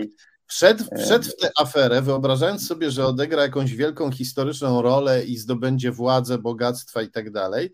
I, był, I on jest idealnym, jak to się, ty mówisz, słupem jest takie brzydkie określenie muł, też używane mm. przez przemytników że się mhm. bierze kogoś mało rozsądnego, mówi mu się y, przewieź 100 y, kilo y, kokainy w bagażniku przez granicę, w razie czego my cię ochronimy. A potem przemytnicy czekają. Jeśli mu wpadnie, to się do niego nie przyznają, a jeśli przewiezie przez granicę, to od niego ten e, pakunek zabierają i rzucają mu parę groszy albo strzelają mu w głowę, żeby, e, żeby ich nie, e, nie ujawnił. Gdzieś tam z tyłu za tą całą sprawą jest, jest mózg, który koordynował to, co się dzieje w Polsce i w, i w Rosji. Prawdziwy, prawdziwy łącznik. Prawdziwy łącznik między Polską a Rosją, który lub kilku takich prawdziwych łączników, profesjonalistów, którzy, te, którzy, tej, którzy nad tą operacją czuwali.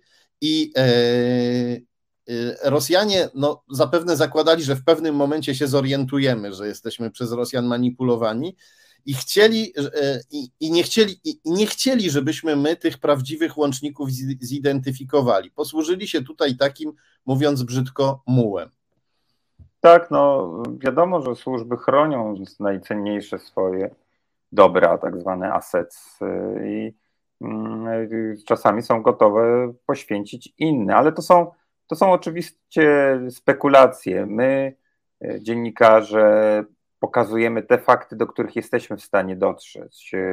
E, my nie mamy narzędzi, które mają służby, nie mamy dostępu do baz danych, nie mamy e, możliwości prowadzenia agentury, nie mamy możliwości zakładania tak zwanej techniki operacyjnej, więc my możemy tylko wskazywać pewne tropy i odsłaniać fakty, które są dostępne. Mm, więc y, y, już na podstawie tych faktów, które przytoczyłem, jeśli ktoś je tylko chce poznać, to zobaczy, że ta historia, którą powiedział Marcin W., nie musi być historią wyssaną z palca, a świadczy o tym, no, wielka niechęć prokuratury do jej zweryfikowania, bo przecież prokuratura w ciągu półtora roku mogłaby przekazać natychmiast sprawę do e, zweryfikowania ABW, ustalić osoby, które rzekomo go zastraszały, mm, co, jak mówi, skłoniło go do wyznania, do opowiedzenia tego, co się wydarzyło w Kemerowie, sprawdzić, czy takie osoby były w Polsce, mm, spotykały się e, z Marcinem W., czy, czy on też powoływał się na swojego byłego prawnika, że on taką wiedzę posiadał no można było operacyjnie pewne rzeczy posprawdzać i no, można było też zrobić to badanie wariograficzne i zadać te kluczowe pytania.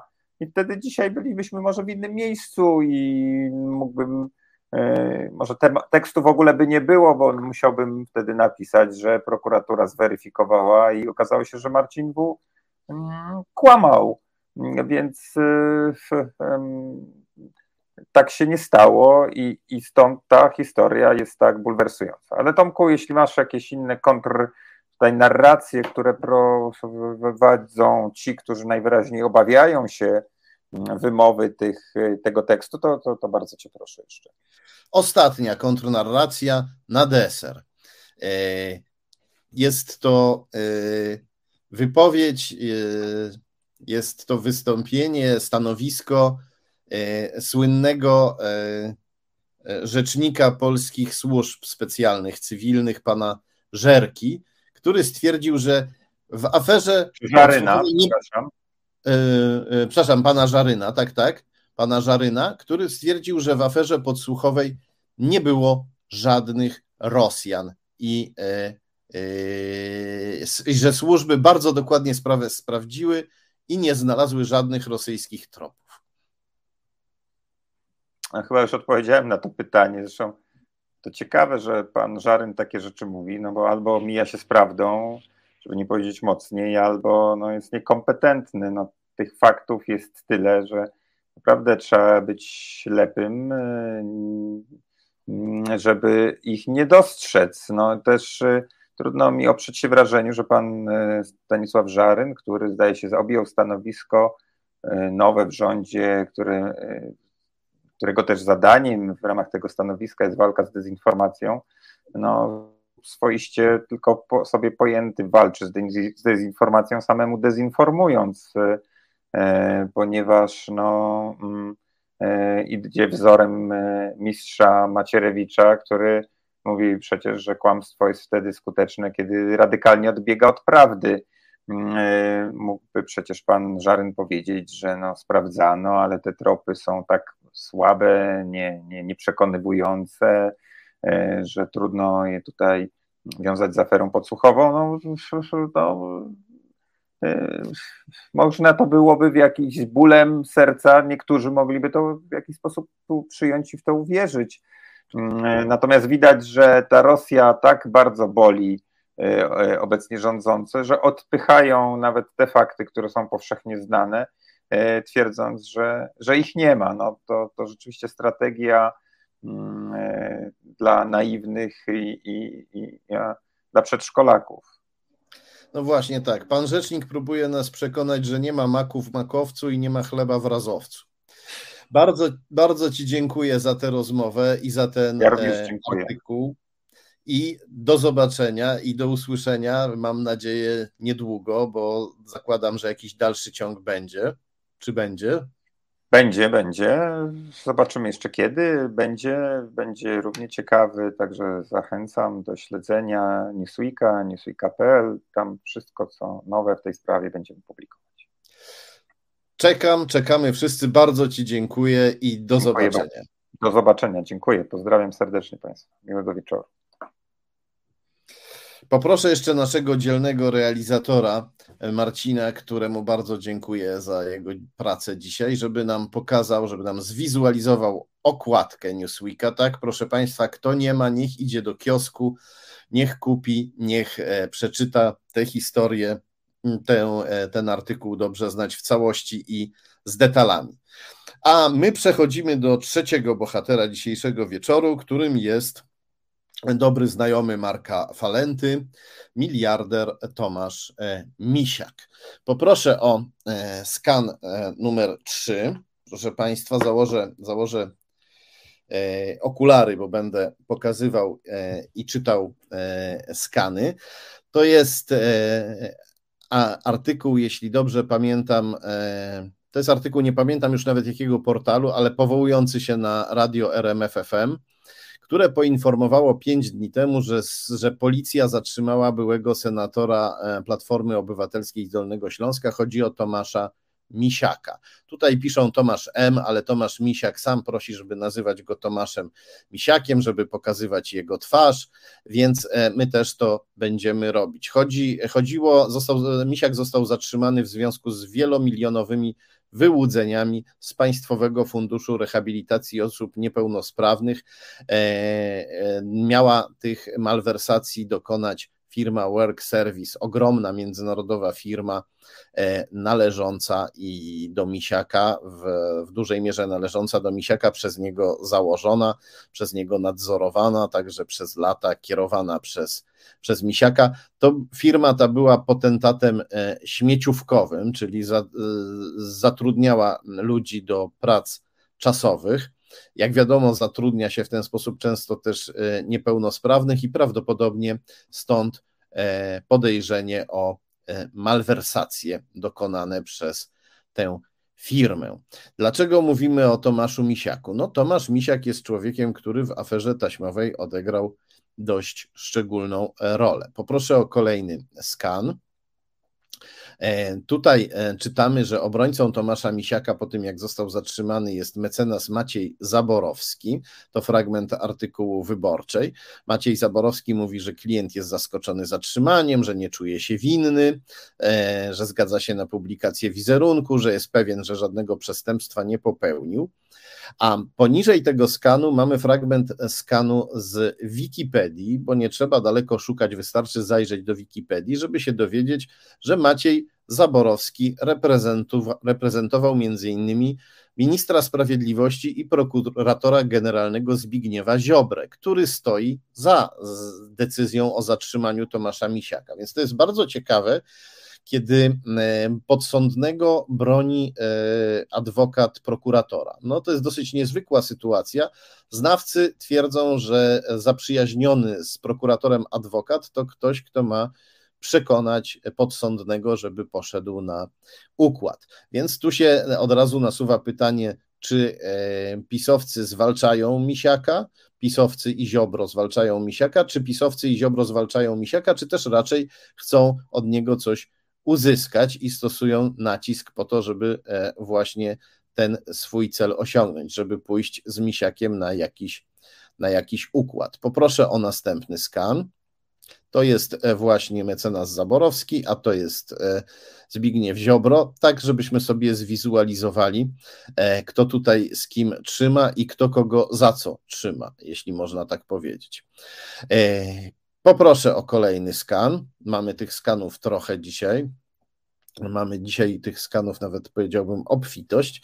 To, co tutaj widzimy, to jest e, fragment artykułu portalu Onet, w którym czytamy, e, że Tomasz e, Misiak, że Tomasz Misiak w 2014 roku ostrzegł Mateusza Morawieckiego ostrzegł Morawieckiego, że Morawiecki został nagrany, że był nagrywany, nawet nieraz był nagrywany w restauracji Sowa i Przyjaciele.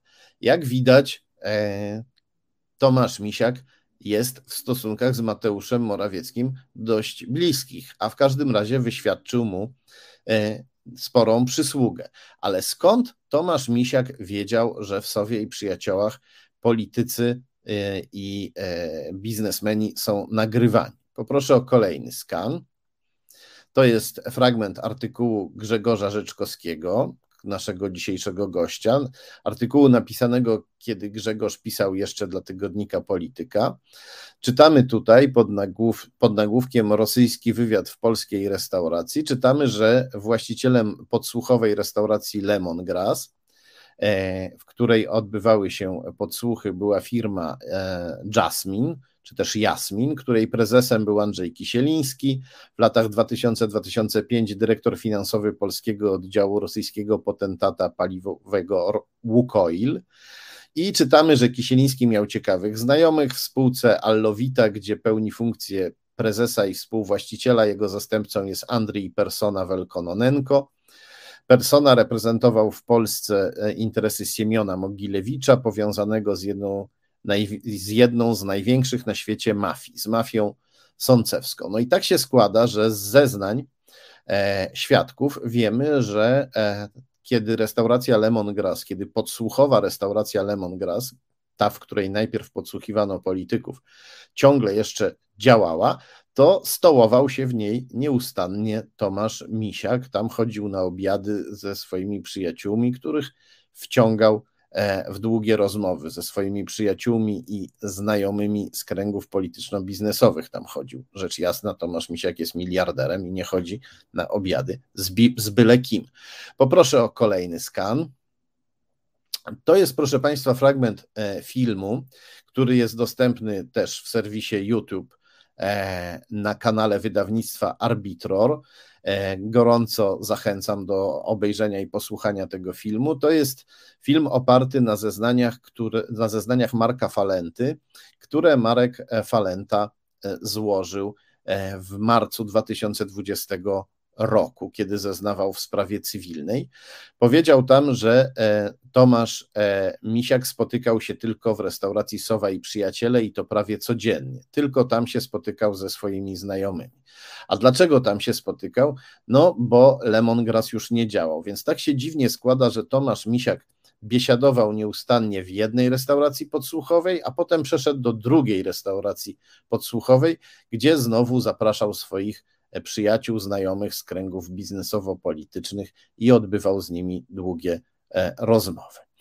Poproszę o kolejny skan, bo tu się oczywiście może pojawić e, pytanie, skąd Marek Falenta o tym wie. No i tutaj na tym kolejnym skanie widzimy, a w filmie dostępnym na kanale wydawnictwa Arbitror możemy też posłuchać, jak mówi to Marek Falenta na sali sądowej.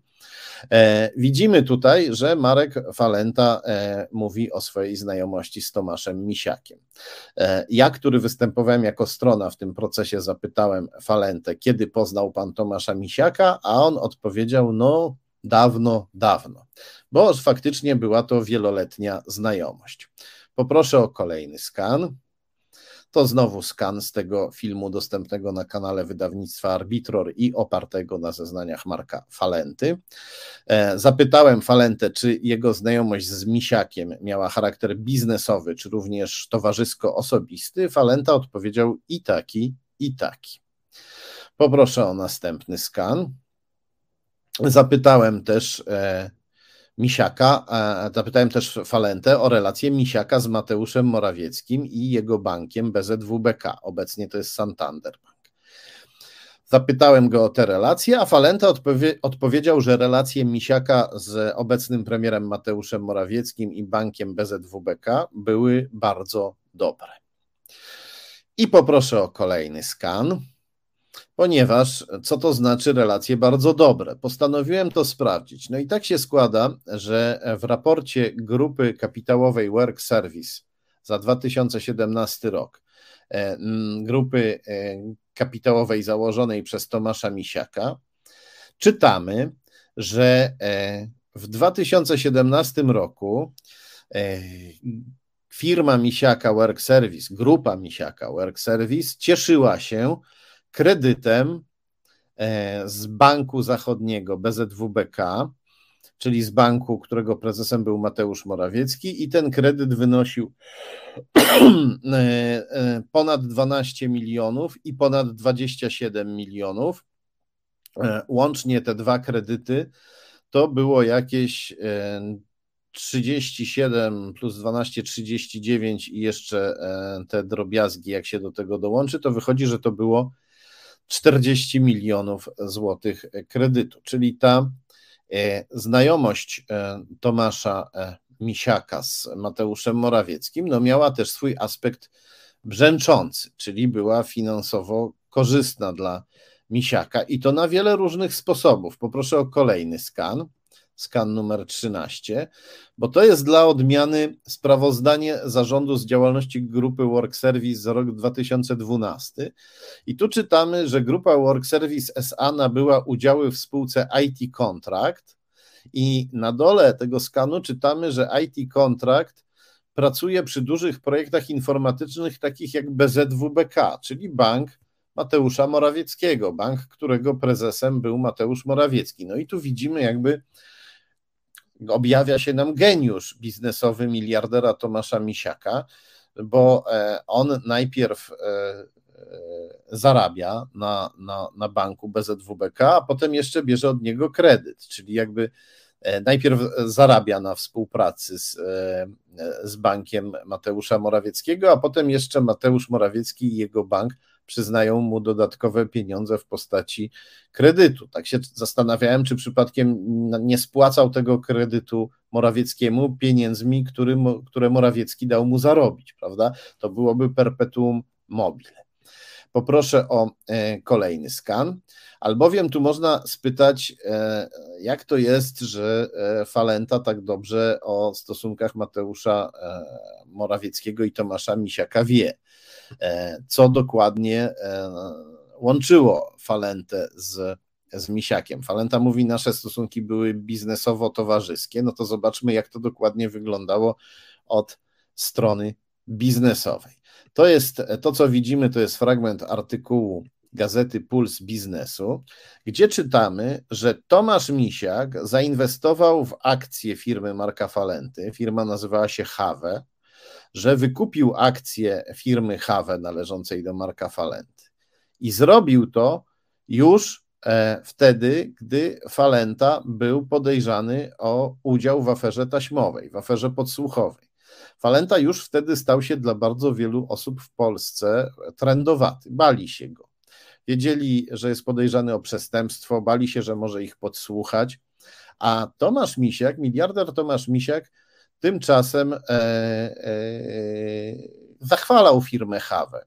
E, zainwestował w nią wcześniej, przed, przed wybuchem afery taśmowej w 2012 e, roku, ale po wybuchu afery taśmowej, jak czytamy w tym artykule, firmę, firmę, firmę chwalił, mówił, że wszedł do Rady Nadzorczej, wszedłem do Rady Nadzorczej, dużo udało się zrobić w spółce od tego czasu, funkcjonuje coraz lepiej, ściągnąłem do zarządu świetnego menadżera, Krzysztofa Witonia, do Rady Nadzorczej Grażynę Piotrowską-Oliwę, czyli Misiak tu się zachowuje, jakby w ogóle nie przejmował się bardzo ciężkimi zarzutami i podejrzeniami dotyczącymi e, Marka Falenty które to zarzuty, rzecz jasna, rzucały też cień na, e, e, na firmę Falenty. E, wygląda na to, że ta więź, że ta więź pomiędzy nimi była, była, była bliska. Oczywiście wtedy Falenta już wtedy od pewnego czasu, jeszcze przed aferą podsłuchową e, nie pełnił takich eksponowanych e, stanowisk w firmie, e, w firmie ale firma Have była z nim przez cały czas jednoznacznie kojarzona. Posiadał ją za pośrednictwem, posiadał ją za pośrednictwem spółki E, spółki cypryjskiej przez, e, przez lata. E, zajrzałem do Krajowego Rejestru Sądowego, żeby zobaczyć, jak wyglądała pozycja Misiaka w tej firmie. Poproszę o kolejny skan, skan z serwisu rejestr o opartego na Krajowym Rejestrze Sądowym, gdzie są akta firm i innych organizacji. I tutaj przeczytałem, że Tomasz Misiak zasiadał w Radzie Nadzorczej spółki Falenty Have przez dwa lata od 2012 e, do 2014 roku. Razem z nim zasiadał tam Grzegorz Kuczyński, w Radzie Nadzorczej. Widzimy go nad Tomaszem Misiakiem. Grzegorz Kuczyński to prawnik, który jest, którego kancelaria obsługuje Jarosława Kaczyńskiego, Michała Dworczyka, e, samą wierchuszkę, samo kierownictwo partii rządzącej PiS. E, a na dole skanu widzimy e, kogoś, kogo możecie pamiętać z jednej z naszych niedawnych transmisji, Wiesława Likusa. E, bardzo tajemniczego, e, ceniącego sobie dyskrecję multimilionera. Poproszę o kolejny skan, żebyśmy sobie przypomnieli. E, mówiliśmy o Likusie i jego rodzinie, ponieważ okazało się, że rodzina Wiesława Likusa zarządza i nadzoruje firmą Wolf Immobilien Polen do której e, należy ten oto budynek, który widzimy na zdjęciu, tajemniczy budynek forteca znajdujący się tuż przy polskim Sejmie.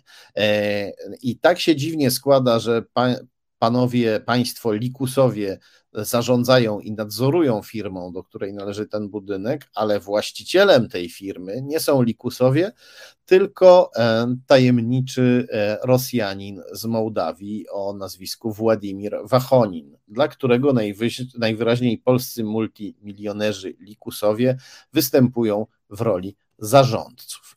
Co jeszcze wiemy o spółce Have? Poproszę o kolejny skan. To znowu artykuł z Pulsu Biznesu. Czytamy tutaj, że do spółki Have chciał wejść rosyjski biznesmen. I to w tym mo momencie, w którym ma, też w tej chwili, też w tym momencie, w którym Marek Falenta był już podejrzany o udział w aferze taśmowej, czyli już po skandalu. To trochę wygląda tak, jak gdyby e, Rosjanie chcieli Falencie pomóc, no bo on po skandalu chciał e, pozbyć się firmy, szybko spieniężyć swoje udziały, prawdopodobnie myślał o ucieczce, jak wiemy później, e, zresztą faktycznie uciekł z Polski i to wygląda tak, jakby Rosjanie chcieli mu w tej ucieczce pomóc. O jakiego Rosjanina dokładnie chodziło? Poproszę o kolejny skan. To dalszy fragment tego artykułu. Czytamy tutaj, że Dwaj menedżerzy spółki Have chcą wykupić udziały od Falenty, a e, pomóc im w tym wykupie ma zarejestrowany w Luksemburgu fundusz Whitestone Capital. No najprawdopodobniej miał im jakoś e, pożyczyć pieniądze albo miał e, wejść. E, e, tak wynika z nagłówka artykułu, że raczej chodziło o to, że fundusz tutaj wejdzie na jakichś prawach też do spółki e, Falenty razem z tymi, razem z tymi menedżerami. Tutaj czytamy, że Whitestone ma wyłożyć większość pieniędzy na wykup akcji, więc najwyraźniej ten wykup akcji byłby niemożliwy bez funduszu Whitestone. A do kogo należy fundusz Whitestone, który miał w ten sposób pomóc Falencie i wejść do jego spółki Have? Czytamy w artykule, że e, jednym ze wspólników e, funduszu jest Siergiej Skatierszikow, który zbierał doświadczenie w telekomunikacyjnej grupie Sistiema z portfela miliardera Władimira Jewtuszenkowa. No i kiedy to, proszę Państwa, przeczytałem, to włosy mi stanęły dęba na głowie, ponieważ poproszę o kolejny skan.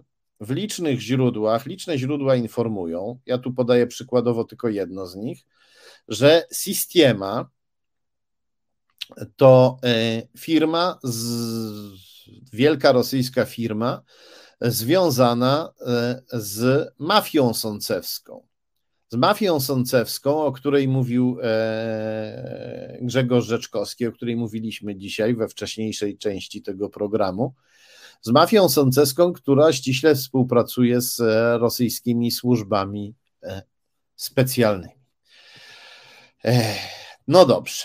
I teraz, kiedy już to wszystko widzimy i widzimy, że Tomasz Misiak był z jednej strony związany e, z Markiem Falentą blisko i z jego firmą Have, a z drugiej strony miał mm, dobre stosunki, bliskie stosunki towarzyskie i biznesowe z Mateuszem Morawieckim, no to pojawia się pytanie, czy Mateusza Morawieckiego być może coś nie łączyło z samym Markiem Falentą. Bo jeżeli tu jest e, Marek Falenta, tu jest Mateusz Morawiecki, a między nimi jest Tomasz Misiak, no to pojawia się pytanie, czy ten pan jednego z drugim nie połączył. Tym bardziej, że Falenta, jak słyszeliśmy, zdaje się mieć pewną wiedzę na temat stosunków Mateusza Morawieckiego z e, e, Tomaszem Misiakiem. Więc e, pojawia się pytanie, jak wiele tutaj Marek Falenta może wiedzieć również o samym Mateuszu Morawieckim i co ich obu łączyło. Poproszę o kolejny skan. To jest e, skan e, z portalu rynekinfrastruktury.pl. Czytamy, że firma Falenty Have w 2012 roku, wtedy kiedy wszedł do niej Tomasz Misiak, e, obok Misiaka zyskała też innego znaczącego akcjonariusza. Czytamy, że tym akcjonariuszem jest spółka BZWBK Asset Management, która przekroczyła 5% próg zaangażowania w akcję Have, czyli wykupiła więcej niż 5% udziałów w spółce Marka Falenty. Co to za spółka BZWBK Asset Management? No, jak sama nazwa wskazuje, spółka należała wtedy do banku BZWBK, którego prezesem był Mateusz Morawiecki. Ta spółka podlegała Mateuszowi Morawieckiemu i podlegała także w sensie formalnym. Poproszę o kolejny skan. To jest skan z internetowego monitora sądowego i gospodarczego. Czytamy tutaj drugi, dru, drugi zapis od dołu. Czytamy, że BZ E, że Mateusz Morawiecki, czytamy, że Mateusz Morawiecki w roku 2009 wszedł do Rady Nadzorczej tej spółki, a, e, e, a potem został z niej w 2014 roku wykreślony, czyli odszedł z BZWBK Asset Management. Ta spółka się wcześniej nazywała e, BZWBK AIB Asset Management, ale kiedy, kiedy do niej Mateusz Morawiecki wchodził, ale kiedy z niej wychodził, to już się nazywała po prostu BZWBK Asset Management. Jeśli ktoś wątpi, że chodzi, na, że chodzi o naprawdę o tę samą spółkę, to niech spojrzy na numer Krajowe, Krajowego Rejestru Sądowego, numer, który dla każdej spółki jest jedyny i wyjątkowy. To jest e, e, numer bardzo łatwy do zapamiętania bo tam jest, bo w tym numerze jest e, najpierw raz, dwa, trzy, cztery, pięć, sześć, siedem zer, a potem jest 920. E, Więc Mateusz Morawiecki nadzorował spółkę, która była, która stała się znaczącym akcjonariuszem firmy Falenty Hawe. No i tu wypadałoby zapytać, czy, czy w takim razie obaj panowie się poznali, Falenta i Morawiecki. W grudniu 2014 roku, gdy Morawiecki zeznawał przed oficerami polskiego kontrwywiadu w sprawie afery taśmowej, powiedział, że nigdy nie zetknął się z Markiem e. Falentą.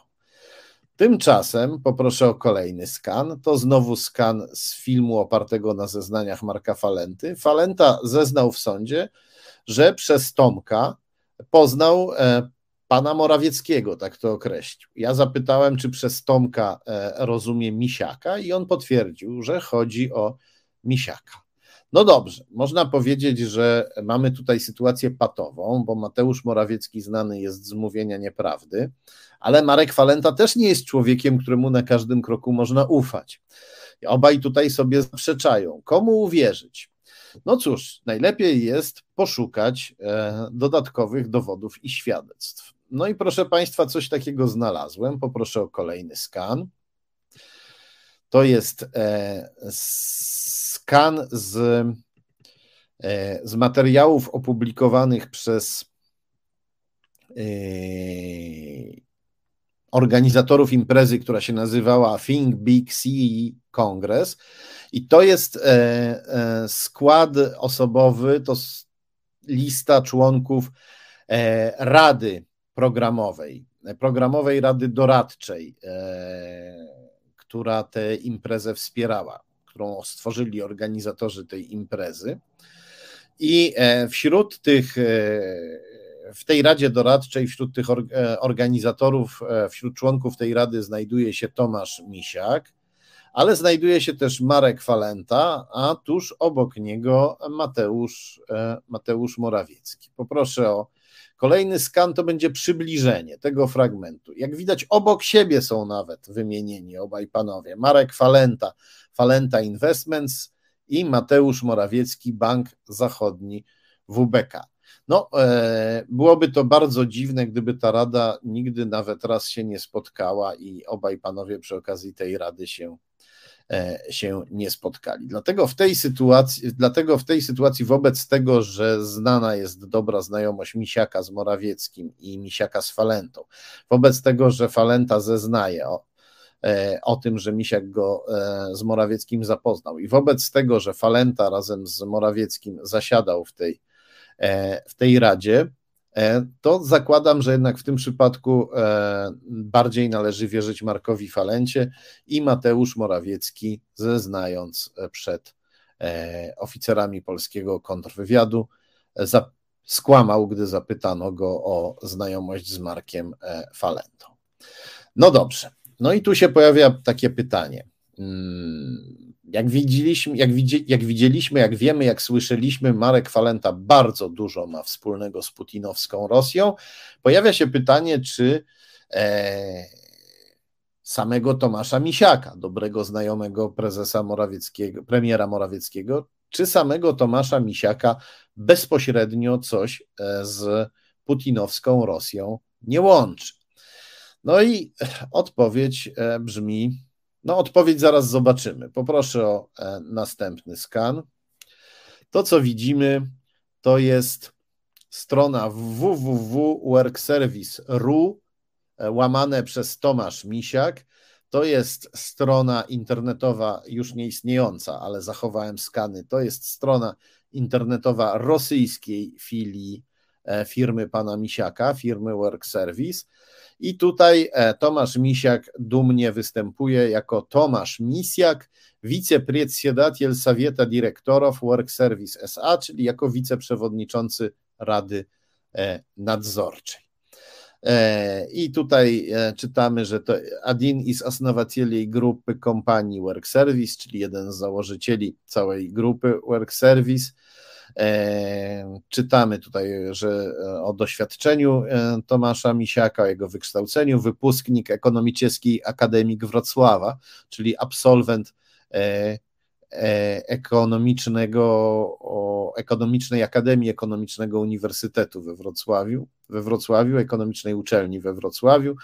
Tutaj się jeszcze Gaspadin Misiak owładaje tym mnożestwem prestiżnych biznes premii, czyli pan Misiak e, E, szczyci się posiadaniem e, licznych e, prestiżowych nagród biznesowych. Te nagrody są, te nagrody są wymienione. No dobrze, i teraz spytajmy, jakie biznesy firma Misiaka robiła w Rosji. Poproszę o kolejny skan. Skan numer 26. To jest, proszę Państwa, fragment strony internetowej E, rosyjskiej film, filii firmy Misiaka Work, e, Work Service. E, I ta strona też już nie istnieje. Ta strona nie istnieje, tak jak już powiedziałem, ale zachowałem skany. Czytamy tutaj, że Work Service предоставляет услуги мерчандайзинга и стимулирования сбыта во всех магазинах ведущей продовольственной разничной компании X5 Retail Group. В ее состав входят крупнейшие сети гипермаркетов, такие как Пятерочка, Перекресток, Карусель и другие. To znaczy, że Work Service e, e, służy merchandisingiem i stymulowaniem e, e zakupu w sklepach wielkiej e, sieci, e, wielkiej firmy X5 Retail Group, do której należą sieci hipermarketów e, taki, i, i, i marketów takie jak Pietieroczka, Pierekrestok, Karusel, no to sklepy w Rosji tak popularne jak Biedronka i Żabka w Polsce. Mówimy X5 Retail Group, to jest gigant, jeśli chodzi o sprzedaż detaliczną. Merchandising i stymulowanie sprzedaży to jest takie układanie towarów na półkach, żeby się dobrze sprzedawały, wysyła się stymulowanie sprzedaży, no to wysyła się też e, hostessy albo wysyła się e, innego rodzaju pracowników, żeby nakłaniali animatorów, żeby nakłaniali ludzi do próbowania e, towaru, albo im się, albo żeby przedstawiali ludziom zalety, względnie domniemane zalety takiego towaru. Takie usługi pracownicy Misiaka w tej temu wielkiemu, e, w sklepach tego wielkiego giganta e, rosyjskiego wykonywali. I dodatkowe potwierdzenie, że tak naprawdę było, znajdujemy na anglojęzycznych stronach rosyjskiej filii firmy Misiaka, bo taka też istniała. Poproszę o kolejny skan. Tutaj dla odmiany czytamy, że Uh, work service providers merchandising and sales support solutions across the total store network of Russian food retailer X5 Retail Group. It includes the biggest hypermarket chains such as Piatieroczka, Pierekrostak, Karuzels and others. Czyli czytamy to samo, dokładnie, dokładnie to samo. E, firma Misiaka zarabiała miliony e, we wszystkich pięciu tysiącach sklepów należących do tego rosyjskiego giganta X5 Retail Group, który tam jest jakby biedronką, żabką i oszonem, e, i oszonem w jednym. No i do kogo, e, do kogo należy ten rosyjski gigant? W którego sklepach pan Misiak zarabiał miliony. Poproszę o kolejny skan. To jest skan z portalu Euronews. To tylko jedno z bardzo wielu e, źródeł, które przedstawiają nam właściciela tej, tej wielkiej, e, tej, tego wielkiego rosyjskiego holdingu, jakim jest X5 Retail Group, u którego pan, w którego sklepach pan Misiak zarabiał e, miliony. To Michał Friedman, kremlowski oligarcha.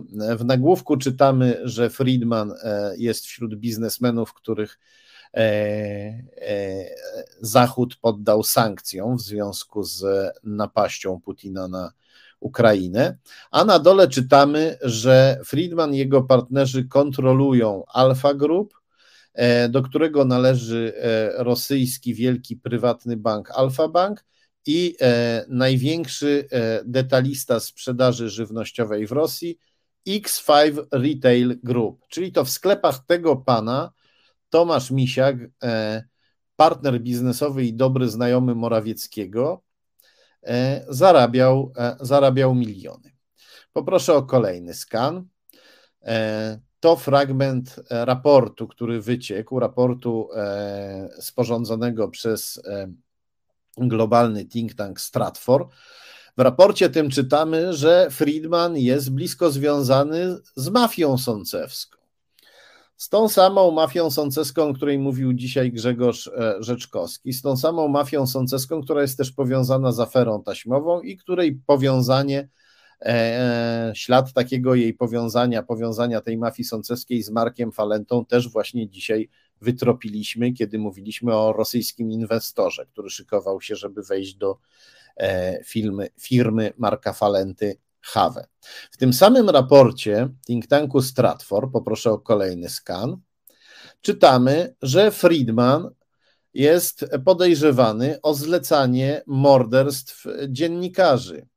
Między innymi ukraińskiego e, dziennikarza Georgija Gongadze w, 2000, w 2000 roku i amerykańskiego e, dziennikarza rosyjskiego pochodzenia Pola Klebnikowa, który w 2004 roku został zamordowany, e, zamordowany w, w Moskwie.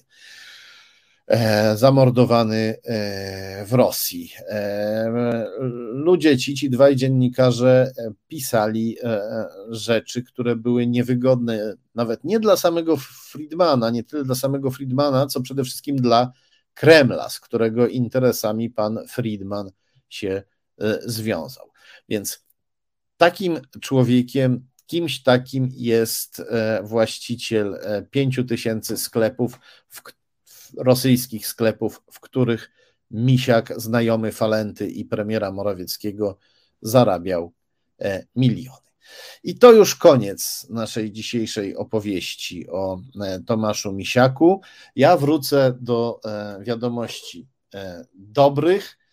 E, przypominam, że książka Kaczyński i jego pajęczyna pojawia się w sklepach, pojawiła się przede wszystkim w wydawnictwie, dotarła do nas z drukarni i proszę Państwa, ja już zacząłem, o tak, tutaj zdjęcie, które zrobiliśmy, zacząłem podpisywać egzemplarze dla Was, kochani, którzy e, w pierwszej kolejności dla Was, kochani, którzy braliście udział w zrzutce.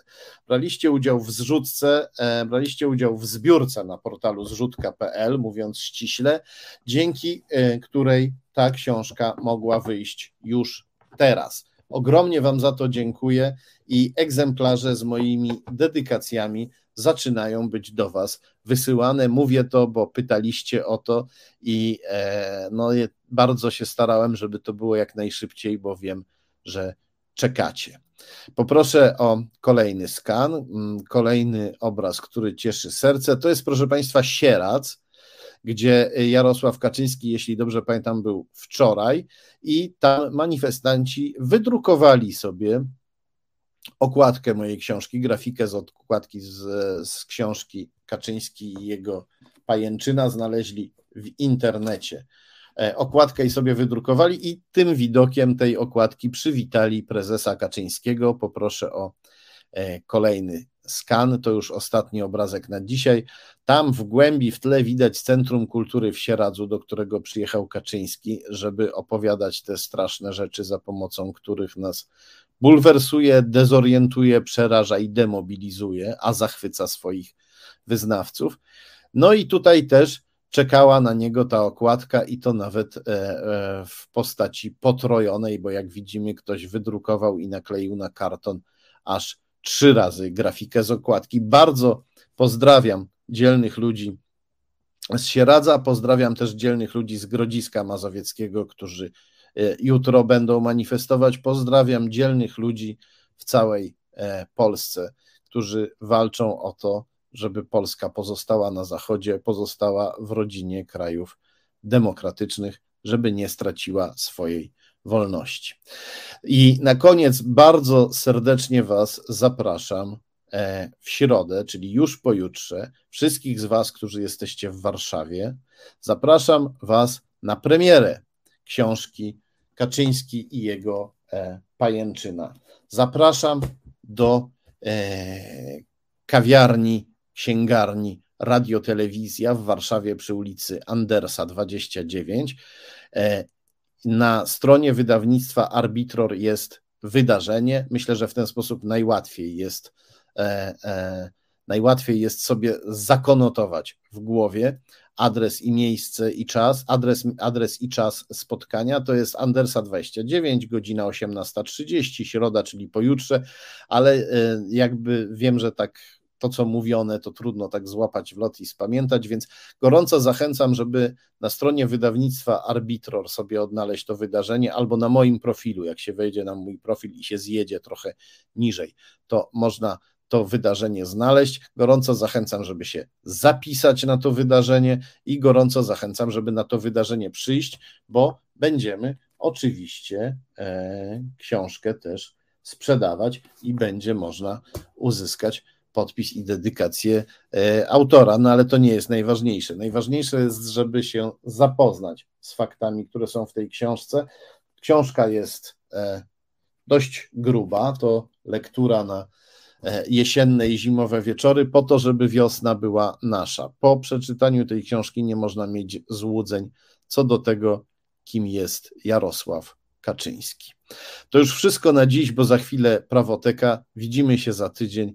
Bardzo, bardzo serdecznie Was pozdrawiam. Bardzo Wam dziękuję za wsparcie. Przypominam, że możecie nas wspierać poprzez wpłaty na konto Fundacji e, Arbitror, poprzez wpłaty w, e, w serwisie zrzutka.pl i poprzez wpłaty w serwisie Patronite. Do tego ostatniego szczególnie zachęcam, bo tam można ustawić sobie zlecenie stałe i można nam wpłacać co miesiąc, choćby parę groszy jak to mówią, lepsze parę groszy co miesiąc niż jedna większa suma naraz.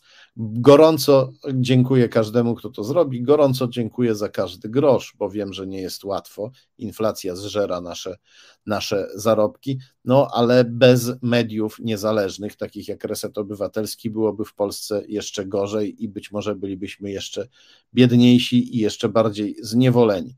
Dlatego gorąco dziękuję i gorąco apeluję o wspieranie resetu obywatelskiego i raz jeszcze zapraszam na premierę. Teraz prawoteka, a my widzimy się znowu za tydzień. Do zobaczenia.